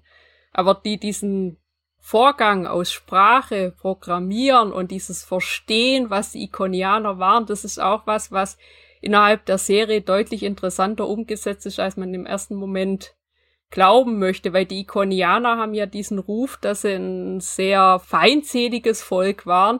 Und da wird gleichzeitig auch thematisiert, dass es nicht zwangsweise gewesen sein muss, weil es kann auch sein, dass die eben andere Völker beobachtet haben durch Portale und so weiter, weswegen sie halt aus dem Nichts aufgetaucht sind, was für die Beobachteten gruselig war, weswegen die vielleicht angefangen haben, sich zu wehren oder was auch immer, dann letzten Endes siegreich waren. Und eben die Siegermächte sind ja auch die, die dann die Geschichten und die Mythen bestimmen und erzählen. Und die Ikonianer oder Ikonier, je nachdem, wie man sie denn dann bezeichnen möchte, die werden dann als Dämon der Luft und der Dunkelheit gesehen, mhm. sprich als eben diese unbestimmte Gefahr, die eben plötzlich da ist, gegen die man sich nicht richtig zur Wehr setzen kann. Und dabei ist zumindest der Eindruck innerhalb der Serie, dass diese Ikonier weniger feindselig waren, sondern vielmehr sich interessiert haben für andere Welten, andere Spezies und dass die vermutlich auch durch Kommunikationsbarrieren sich auch nicht verständlich machen konnten, mit dass sie einfach nur gucken wollen. Und durch diese Angriffe dann möglicherweise von den Beobachteten kann es natürlich sein, dass dann die Ikonier so weit zurückgedrängt wurden, dass dann eben diese Sieger in diesem Konflikt, was dann eben diese anderen Spezies sind, diese mythologische Darstellung so verformt wurde, dass halt eben die Ikonier plötzlich die Bösen waren, obwohl die möglicherweise nicht die Bösen waren. So abschließend wird es auch gar nicht ganz geklärt. Das ist ja so ein ganz typisches Phänomen eben, womit wir in der Antike, in der alten Geschichte konfrontiert sind. Wir wissen ja fast alles, jetzt mal abgesehen von archäologischen Funden, was wir über ganz viele Völker wissen, nur aus Perspektive der Griechen und Römer, die in der Regel Krieg mit diesen Völkern geführt genau, das haben. Ist der Punkt. Und das ist natürlich echt ein Problem. Ne? Also die Karthager zum Beispiel, die sowohl mit Griechen als auch Römern ständig im Clinching, die kommen bei beiden nicht gut weg. Ne? Und aber das ist ja dann auch nicht verwunderlich, wenn man weiß, dass die ständig Krieg gegeneinander geführt genau, haben. Genau, und das ist sowas, weswegen man halt auch so in der Quellenarbeit diese Quellen grundsätzlich hinterfragen muss und sich auch nach Möglichkeit nie nur auf eine Quelle verlassen darf, weil das halt eben auch diese kulturell gefärbte Sichtweise dann in dem Moment ist. Und wenn halt eben was als Feindbild kategorisiert wird, dann fällt auch die Beschreibung dessen natürlich nicht unbedingt positiv auf. Ja, ja, ne, das ist, da, da muss man unglaublich gewissenhaft wirklich vorgehen, ne, das immer so herausanalysieren, damit man da nicht so auf solche, ja, Erzählmuster mhm. hereinfällt dann. Nochmal eine ganze Schippe draufgelegt wird ja im Prinzip bei DS9 was den Mythos angeht, weil wir dann ja diese Raumstation haben mit neben diesem Wurmloch und es auf einmal auch um, um, den, um einen Propheten geht und so weiter. Kannst du da noch ein paar Sachen zu sagen in Bezug auf Mythos? Also bei Deep Space Nine, da haben wir ja innerhalb von, von Star Trek so einen Sonderfall, dass ja eben dieses Mythenthema über die gesamte Serie sehr präsent ist, eben durch diese Tatsache, dass der spätere Captain Cisco, anfangs war er ja Commander, von der Raumstation Deep Space Nine durch dieses Wurmloch eben mit diesen Wurmlochwesen kommunizieren konnte. Und neben diesem Wurmloch befindet sich eben in der Nähe dann Bajor, ein Planet, der sehr religiös geprägt ist und die wiederum diese Wurmlochwesen als Propheten bezeichnen, die sich innerhalb von ihrer Glaubensstruktur und dieser mythologischen Tra Glaubensstruktur also sehr im Zentrum befinden und auch tatsächlich den Alltag bestimmen. Es gibt dann auch noch diese Parkgeister, die, die eben andere Wurmlochwesen sind. Und mit Cisco, der ja mit diesen Wesen dann auch kommunizieren kann, hat man dann diesen Abgesandten, den die Bajoraner dann natürlich auf eine gewisse Art und Weise anbeten, während er eigentlich gar nicht dieser Abgesandte sein will und es auch eher auf dieser nüchternen wissenschaftlichen Basis zu betrachten versucht, aber natürlich sich in diese Rolle auch auf eine gewisse Weise einfügt. Und da haben wir sehr viele Folgen, wo dann natürlich auch irgendwelche Prophezeiungen auftauchen und dadurch, dass halt diese Kommunikation mit diesen Wurmlochwesen und Cisco oder auch mit Bajoranern immer über, über einen Vermittler quasi stattfindet, in dem Fall, in dem sie halt über diese Drehkörper dann auch kommunizieren können, können, sind diese Prophezeiungen natürlich ja sehr vieldeutig auslegbar. Das heißt, wenn man dann irgendwelche Ereignisse anguckt, kann man natürlich sehr viele Dinge so drauf auslegen, dass es irgendwie passt. Manchmal eben wird es dann auch sehr widersprüchlich und auch das thematisiert Deep Space Nine auch immer wieder aktiv, dass es eben nicht immer diese eine Auslegung von einer Sache gibt, sondern dass man da tatsächlich verschiedene Perspektiven auch einnehmen muss. Das ist ja ein super spannender Aspekt. Das haben wir ja immer so ganz klassisch beim Orakel von Delphi, mhm. dass das Orakel von Delphi immer solche Orakel ausspricht, die immer stimmen, ja. ne? so egal wie es ausgeht. Und das wird ja quasi dann hier aufgegriffen, aber mit der Erklärung, dass das im Prinzip ein Übersetzungsinterpretationsproblem genau. ist, weil jede Übersetzung ist ja immer eine Interpretation und du kannst es ja unterschiedlich übersetzen. Das ist super spannend. Ich habe die S9, Deep Space Nine schon länger länger nicht mehr gesehen. Diese Wurmlochwesen und diese Prophezeiungen und so. Würdest du sagen, ist das letztlich dann doch noch alles so, dass es irgendwie wissenschaftlich erklärbar ist, also dass wir im Bereich der Science Fiction bleiben?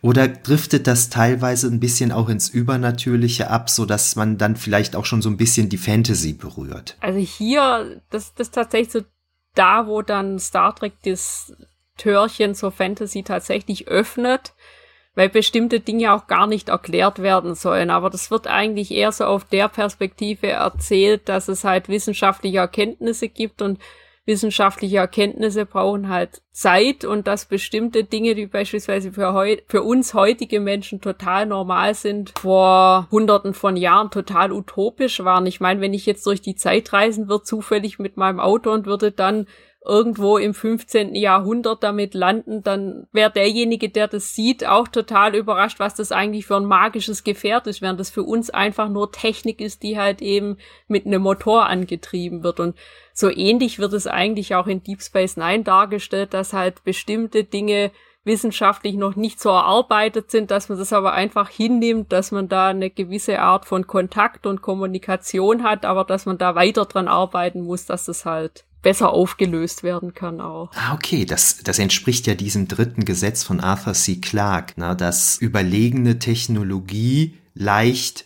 mit Göttern, also dass die, dass die Besitzer überlegener Technologie leicht für Götter gehalten werden können von Wesen, die nicht über diese mhm. Technologie verfügen. Ne, das trifft ja dann quasi auf Deep Space Nine dann in gewisser Weise dann auch zu. Wie sieht es bei Voyager aus? Da haben wir diese, diese klassischen Mythen nicht ganz so ausgeprägt, wenn wir hier ja viel mehr dieses Reisethema haben, eben, dass die Voyager im Delta-Quadranten strandet und wieder versucht, zurück in Alpha-Quadranten zu kommen. Hier haben wir natürlich das, dass die Voyager auch wiederum zu ihrem eigenen Mythos wird und auch hier, je nachdem, mit wem sie wie Kontakt aufnimmt, eben als, als positiv oder negativ wahrgenommen wird. Auch hier haben wir immer wieder Kontakte mit anderen Spezies, die über eigene Mythen verfügen. Da gibt's beispielsweise eine sehr interessante Episode mit die, die eigentlich eher ums, ums Sterben geht. Und das ist auch sowas, dass man halt dann durch verschiedene Sphären gleiten kann. Und indem man durch diese verschiedenen Sphären gleitet, denken halt wiederum diese Wesen, dass man in das nächste Leben kommt. Dabei sind die einfach nur durch ein kleines Wurmloch gereist und, und sind halt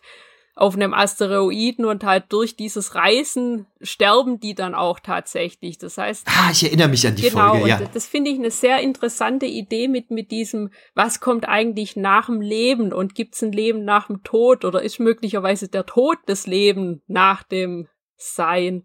Und es wird da natürlich auch nicht abschließend aufgeklärt, aber es hinterlässt die richtigen Fragen, um, um darüber nachzudenken. Ja, und ist das nicht dann auch so, dass die Voyager Crew sich dann mit der Frage konfrontiert sieht, uh, sollen wir dieser Kultur, die das betrifft, das sagen, was wir festgestellt haben oder nicht sagen? Das wird, glaube ich, auch noch irgendwie genau, thematisiert, und dieses oder? Sagen wird ja beinhalten, dass man dieser Kultur ihr Zentrum eigentlich nimmt, weil das ja quasi alles darauf aufbaut. Ja, und das ja, ist genau, ja auch immer, ja. da sind wir ja bei dieser ersten Direktive mit, in, inwiefern kann man bei sowas eingreifen oder nicht. Und das ist mal völlig unabhängig davon, ob jemand über einen Warp-Antrieb verfügt oder nicht, sondern kann ich bestimmte Menschen, Wesen, was auch immer, über irgendwas aufklären, was ich schon weiß, oder mache ich damit unter Umständen mehr kaputt in deren Wahrnehmung, ja. als wenn sie es weiterhin nicht wissen? Weil wer kategorisiert Wissen? Wer muss was wissen? Ja. Wer, wer sagt, welches Wissen ist gut und schlecht? Mir fällt noch eine Episode ein, deren Namen ich jetzt vergessen habe, aber wenn das jemanden von den Zuhörerinnen und Zuhörern interessiert, findet ihr da auf fantastischeantike.de einen Artikel drüber. Die Belana, die reist da ins klingonische Totenreich.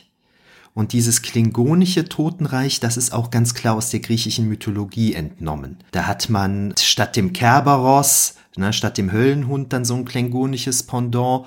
Man hat Sirenen, die dann dann so die Seelen der Verstorbenen, wenn sie auf sie reinfallen, auffressen und so. Das fand ich auch eine unglaublich spannende Folge, wo halt ganz viel aus der griechischen Mythologie dann übernommen wird und äh, ja, und eine Grundlage für das klingonische Totenreich dann gebildet hat. Fand ich super spannend. Komme jetzt gerade nicht drauf, wie sie heißt, aber kann man ja nachgucken. Und dann sind wir ja schon fast, nee, dann sind wir bei der letzten Serie des sogenannten Old Track und zwar bei Enterprise. Mhm.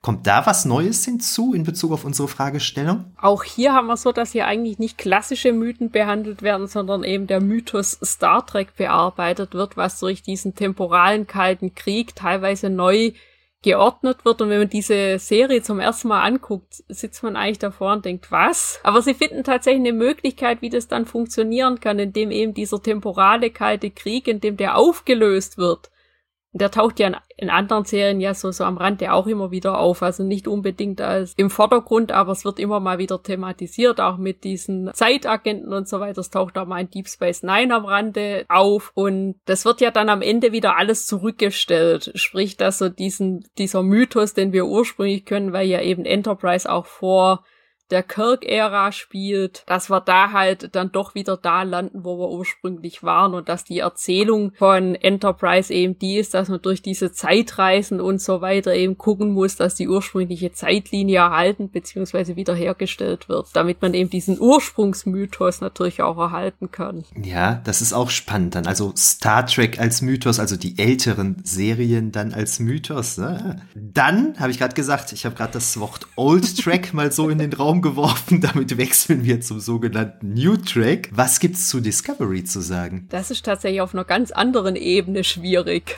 Weil wir haben hier natürlich wiederum was, was eben auch in der Vorzeit spielt. Sprich, man muss sehr viel Rücksicht nehmen auf Ereignisse, die Leute, die natürlich schon seit Jahren Star Trek anschauen, kennen und auf die man dann natürlich auch inhaltlich hinarbeiten muss. Und wir haben hier vor allem in der zweiten Staffel, in dem ja Pike und Spock auftauchen, oder auch in der ersten Staffel taucht Spock ja schon auf, so eine Diskrepanz, dass man sich nie so richtig sicher war am Anfang mit, wo sollten das eigentlich hinführen, ohne dass diese Geschichte, die ja dann mit der Käfig, also diesem Pilotfilm von mhm. der klassischen Serie anfängt, dass man diese Verknüpfung richtig bekommt. Und das haben sie meines Erachtens ganz gut gelöst. Zum einen haben sie eben mit Pike eine Geschichte angelegt, die eben dazu führt, dass er sein Schicksal sieht und dieses Schicksal annehmen muss. Und dieses Schicksal ist einfach das, was eben auf Talos 4 passiert. Da gibt's einfach nichts, wie, wie er das abwenden kann. Und er nimmt es dann natürlich auch an. Und wir haben dann aber auch noch zusätzlich Ende der zweiten Staffel das, dass ja die Discovery in die Zukunft reist, während ja bestimmte Charaktere in, in der dargestellten Gegenwart bleiben, die aber alle wiederum erzählen, dass die Discovery zerstört und vernichtet wurde und alle tot sind. Und dadurch, dass es ja eh ein klassifiziertes Raumschiff war, das nicht so bekannt sein sollte durch diesen Sporenantrieb, dann, dann fügt sich das plötzlich wieder in die bekannte Geschichte ein, ohne dass da so viel gestört wird, wie man am Anfang meinen möchte. Ah, okay. Wobei mir gerade der Gedanke kam, viele Einzelmythen bilden ja quasi eine Mythologie und so weiter.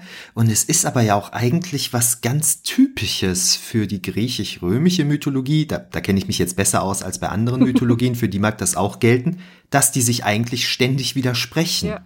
Na, da ist es ja ganz normal, dass der Held XY sieben verschiedene Mütter und acht verschiedene Väter hat, je nachdem, bei wem du es gerade nachliest und so. Ne? Und also wenn wir jetzt mal bei dieser Begriffsebene von Mythos und Mythologie bleiben, sind so ja so Diskrepanzen, Widersprüche für uns als Rezipientinnen und Rezipienten natürlich ärgerlich, ne, weil es uns stört in unserem Nerdsein, dass das, dass das nicht harmonisch miteinander funktioniert. Aber eigentlich ist es auf Mythologie bezogen, ist es völlig normal ja. eigentlich. So. Ich glaube dass man Serien und, und Filmreihen, die über so einen langen Zeitraum laufen, die kann man auch gar nicht wirklich konsistent halten. Da sind nein, immer kleine nein. Brüche innerhalb der Erzählung drin.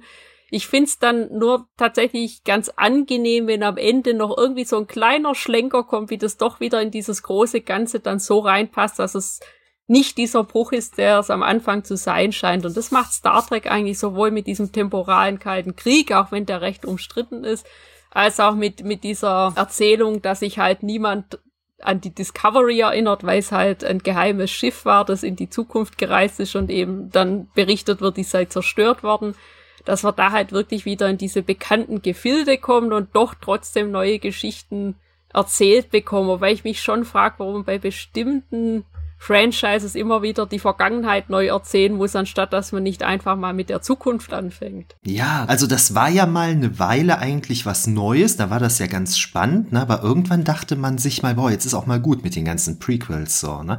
Aber ich bin bei Discovery nach Staffel 1 ausgestiegen, aber was du jetzt gerade erzählt hast, das macht mir jetzt doch Lust, doch mal Staffel 2 weiterzuschauen. Ist da ist Staffel 3 schon angelaufen ja, oder kommt die, die noch? Schon die ist schon komplett. angelaufen. Das ist dann Ach, die ist schon komplett. Ja, also oh Gott, die habe ich auch hinterher. schon gesehen und das spielt dann wiederum eben so bisschen mehr als 900 Jahre in der Zukunft, quasi am möglichen Ende der Föderation, also ich spoiler hier jetzt. Ja, okay. Und eben wie wie da die Föderation eben vielleicht auch wieder neu aufgebaut oder restrukturiert werden könnte, weil es eben technisch, also ich gehe jetzt nicht so sehr darauf ein, weil es technische mhm. Probleme mhm. gibt, die halt eben das Reisen im interstellaren Raum in, in relativ kurzer Zeit eben verhindert. Und das finde ich, diese wirklich jetzt endlich mal in die Zukunft gesprungene Erzählung, dass wirklich auch mal die Zukunft der Zukunft erzählt wird, finde ich ganz spannend. Und jetzt nach der dritten Staffel sind sie an dem Punkt, an dem dieses Star Trek auch wieder mehr das Star Trek sein kann, was man vielleicht auch erwartet. Weil ich meine, Star Trek war es immer, solange ich irgendwas als Autor schreibe und das ist was Offizielles, dann ist das Star Trek, auch wenn manche vielleicht sagen, das ist nicht ja. mein Star Trek. Mir muss auch nicht alles gefallen. Man kann es dann angucken und sagen, war vielleicht nicht so meins, ich gucke die nächste Serie wieder. Ja, und bei Star Trek passt das ja letztlich dann doch noch alles. Bei Star Wars ist das ja durch den Verkauf an Disney viel komplizierter mhm. geworden, weil wir da jetzt wirklich Sachen, die bisher kanonisch waren, durch Bücher, Comics und so, als nicht mehr kanonisch ansehen sollen, ne, während die neuen Filme jetzt eben kanonisch sind. Da ist das ja dann wirklich wie in der griechischen Mythologie, dass es ganz viele verschiedene Stories gibt, ne, von denen manche dann vielleicht ein bisschen dominanter sind als andere. Naja, wenn wir das jetzt mal zusammenfassen, würde ich dir da jetzt abschließend dieselbe Frage stellen, die ich eben bei Doctor Who gestellt habe. Ist Star Trek ein Mythos, der sich beständig selbst neu erfindet? Auch hier würde ich ja sagen, weil wir hier immer wieder neue Geschichten haben, die sich zwar innerhalb von diesem Mythengeflecht einordnen, aber das natürlich auch immer wieder erweitern, neue Einstiegspunkte erzeugen, dass auch Leute, die das vielleicht jetzt nicht schon seit 100 Jahren angucken, einsteigen können. Da ist beispielsweise Discovery tatsächlich ein ganz guter Punkt, um einzusteigen. Und da wird halt mit diesem Mythos auch ganz anders umgegangen. Vielleicht auch ein bisschen respektlos, aber möglicherweise braucht es genau diese Respektlosigkeit, um dann wieder was Neues zu erschaffen.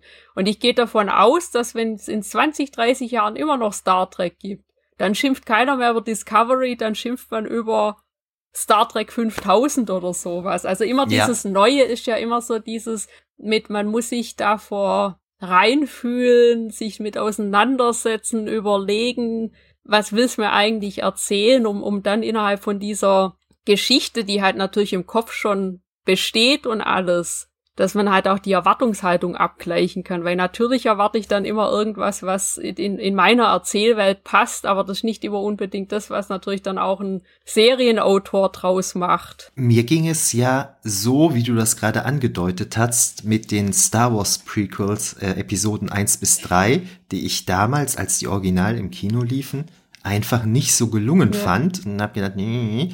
Und jetzt 20 Jahre später finde ich das auf einmal gut. Ne? Also ich gucke das und es ist jetzt für mich Star Trek. Ne? Weil ich jetzt eben auch die Episoden 7, 8, 9 kenne, sind die Episoden 1, 2, 3 für mich auf einmal was ja. anderes. Die sind auf einmal gut für mich. Ne? Und die gucke ich jetzt gerne. Habe ich damals nicht gut gefunden. Und daher kann ich mir das auch vorstellen, dass viele Leute, also genau wie du es gerade gesagt hast, die heute Discovery doof finden, das vielleicht in 20 Jahren mit ganz anderen Augen sehen. Genau so, ne? das. Ich, ich glaube halt auch, dass das Discovery, also ich habe ja eben bei, bei Discovery bisher auch jede Staffel zweimal anguckt. Also einmal dieses Nicht-Wissen, wie es endet und einmal dieses Wissen, wie es endet. Und ich, oh, ich ja. muss sagen, wenn ich weiß, wie diese Staffeln jeweils enden, dann finde ich die, die, die Hinführung zu dem, was passiert, also dieses Wie, tatsächlich viel stimmiger, als wenn ich noch nicht weiß, wo es hinführt. Bei Picard übrigens genau dasselbe. Als ich die erste Staffel zum ersten Mal angeschaut habe, dachte ich manchmal so, was, was, wohin und mit welchem Tempo erzählt er das hier eigentlich? Aber mit der letzten Folge dieser Staffel schließt sich da so ein Kreis. Zum einen ist dieser Handlungsbogen so abgeschlossen, dass man es tatsächlich auch bei dieser einen Staffel belassen kann. Kann man weiter erzählen, aber das, das ist in sich eine geschlossene Erzählung in der Erzählung. Und zum anderen ist auch weitaus stimmiger, als man so im ersten Moment denkt. Das ist halt was anderes. Es spielt halt später als Next Generation. Und das sind andere Aspekte natürlich. Damit hast du mir jetzt gerade meine Abschlussfrage schon vorweggenommen. Und zwar wollte ich zum Abschluss des Gesprächs jetzt tatsächlich kurz noch auf Picard zu mhm. sprechen kommen.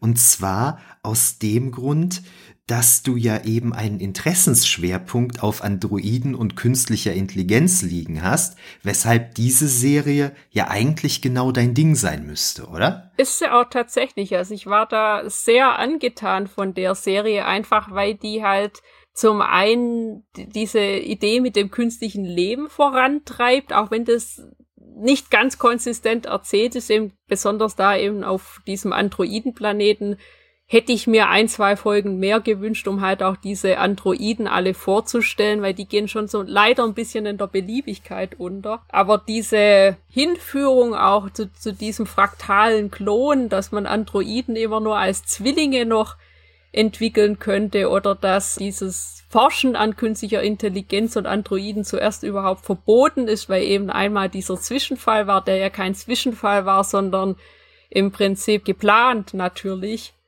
was für Einflüsse das dann auf sich gegenseitig nimmt in dieser Wahrnehmung von künstlichem Leben innerhalb von so einer Science-Fiction-Welt, während ja Data quasi immer wieder auch kämpfen musste, dass er als Person wahrgenommen wird und eben nicht nur als Maschine.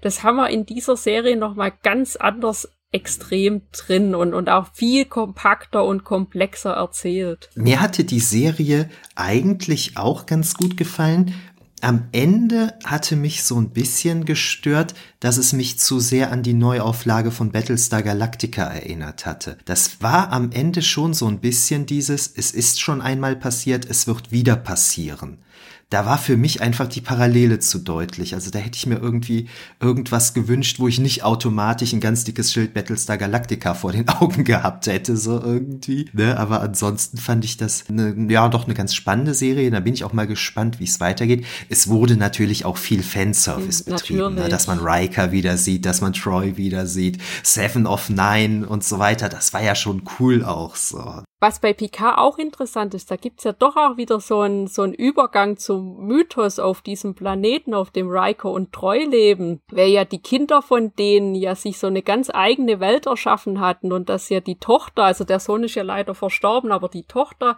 spricht ja Sprachen, die es eigentlich nicht gibt und hat sich da ein ganz eigenes Mythengeflecht erschaffen, was sie eben auch von ihrem Bruder mit übernommen hat, was was ist, was nur sie versteht und ihre Eltern. Und so, so ein ganz kleiner, kompakter Mythenkomplex, der da entstanden ist, den ich auch sehr spannend finde. Stimmt, kann ich mich auch noch dran erinnern, ja.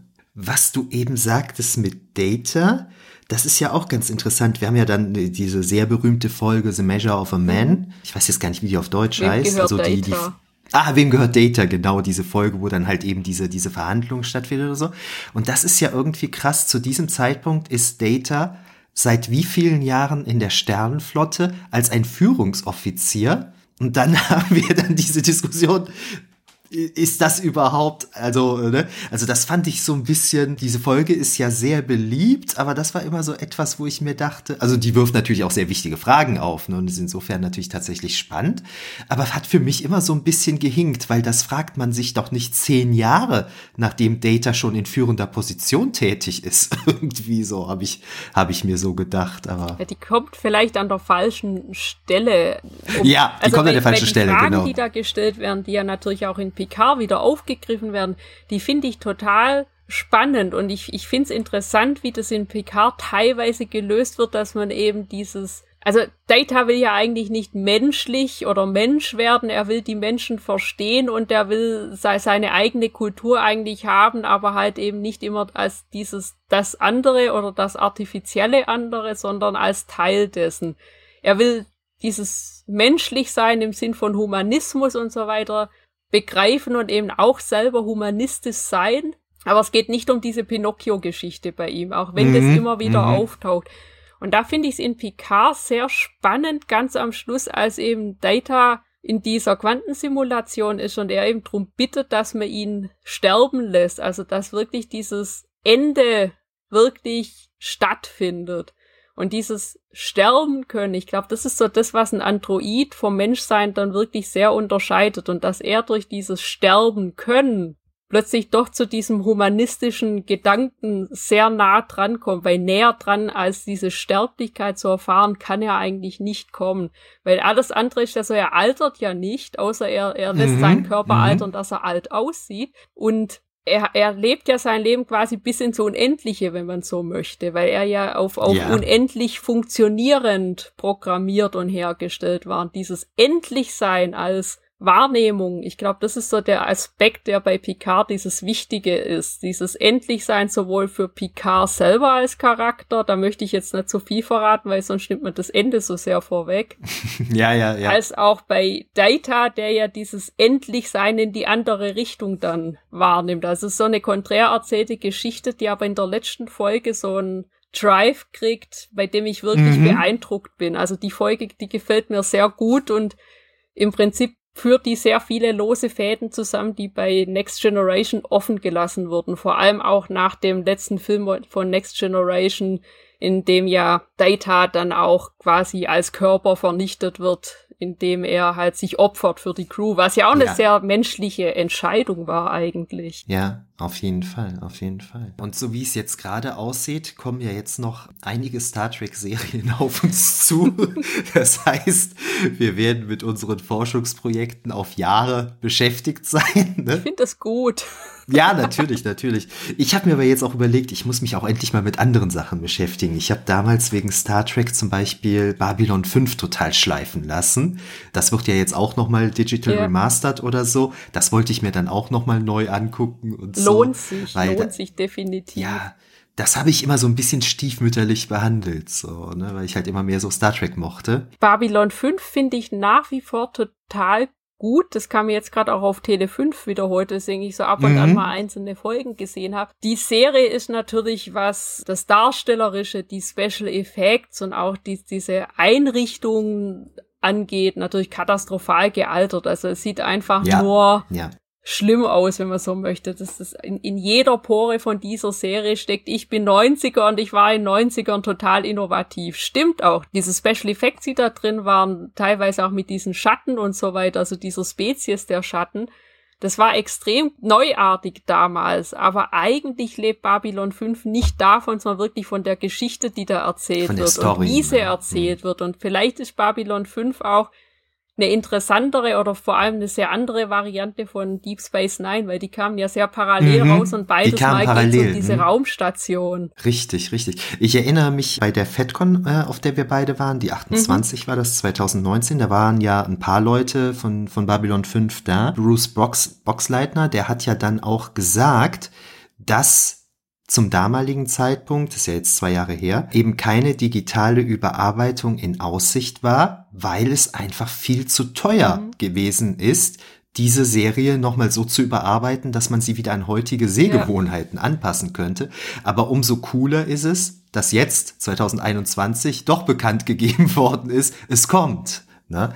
Und da freue ich mich natürlich dann sehr drauf, weil ich es dann ehrlich gesagt auch gerne in der digitalen Überarbeitung ja. sehen würde und nicht in der schlecht gealterten Version. Also ich das Interessante, das haben wir ja bei Star Trek auch, manche von diesen Serien gibt's ja gar nicht anders als auf DVD, weil einfach dieses grundlegende Material so bearbeitet werden müsste, damit man eine Blu-ray draus machen kann, dass sich das im Moment irgendwie noch keiner so recht dran gewagt hat. Deswegen gibt's Deep Space Nine nicht auf Blu-ray, deswegen gibt's ja. auch Voyager nicht auf Blu-ray.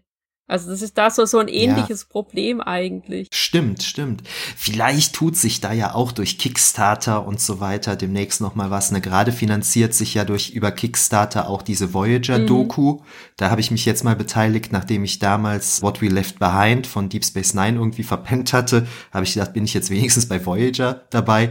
Und vielleicht so durch so Crowdfunding ja. und so, ne, lass uns mal hoffen, dass da vielleicht das ein oder andere noch möglich Ich freue mich ja, dass das auf DVD rauskommt und dass ich das nicht ja. irgendwo als Aufnahme aus dem Fernsehen mir zusammensuchen muss, weil als VHS kam das ja beispielsweise nie vollständig raus. Also egal welche Serie jetzt. Also es gab von Star Trek immer einzelne Episoden oder Episodenkomplexe auf VHS, aber das, das war ja nie eine komplette Serie, weil ich meinte, da hätte man ja Regalmeter ohne Ende benötigt. Da, da haben DVDs und Blu-rays schon den Vorteil, dass man es platzsparender unterbringen kann. Auf jeden Fall, auf jeden Fall. Jetzt derzeitig ist mir auch aufgefallen, es ist auch auf einmal viel, viel günstiger, sich die DVDs und Blu-rays zu holen. Ja. Ich weiß noch, ich hatte mir damals die Enterprise-Serie immer auf DVDs gekauft und das war krass teuer krass teuer. Aber jetzt, seitdem es die alle eben auch zum Streamen gibt, kann ich viel billiger meine DVDs und Blu-rays kaufen, weil das die Preise so ein bisschen gesenkt hat. Also ich könnte es auch streamen, aber ich besitze es dann doch manchmal ganz gerne so als CD oder Blu-ray. Und äh, damit ich es mir auch ins Regal stellen kann und angucken kann und anfassen damit kann. Damit ich es hab, so ohne dass ich auf Internet angewiesen bin. Genau, also ich genau, das alles, genau. Also Dinge, mit denen ich mich wissenschaftlich befasse, bei Filmen, Serien und sonstigem, das habe ich einfach gern haptisch, ohne dass ich darauf angewiesen genau. bin, dass ich das irgendwo bei einem Streamingdienst oder so herunterladen muss, weil das einfach immer sein kann, dass die beschließen, okay, jetzt nehmen wir es offline oder die Rechte verfallen und dann ist das quasi unerreichbar. Ja, richtig, richtig. Ne, genauso sehe ich das auch.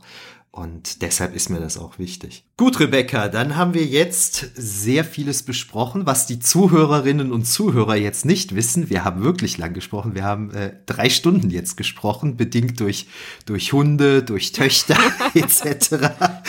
Hat sich das Gespräch wesentlich länger gezogen, als die Zuhörerinnen und Zuhörer das jetzt merken. Vielen Dank dafür, dass du dir die Zeit genommen hast. War sehr spannend und ich hoffe, dass wir dann doch irgendwann noch mal auf einer FedCon oder ähnlichem uns dann auch noch mal in real treffen können. Ich gehe davon aus, dass wir das irgendwann wieder schaffen. Wenn nicht dieses Jahr, dann klappt es nächstes Jahr. Ja, denke ich auch. Ne? Das sollte drin sein.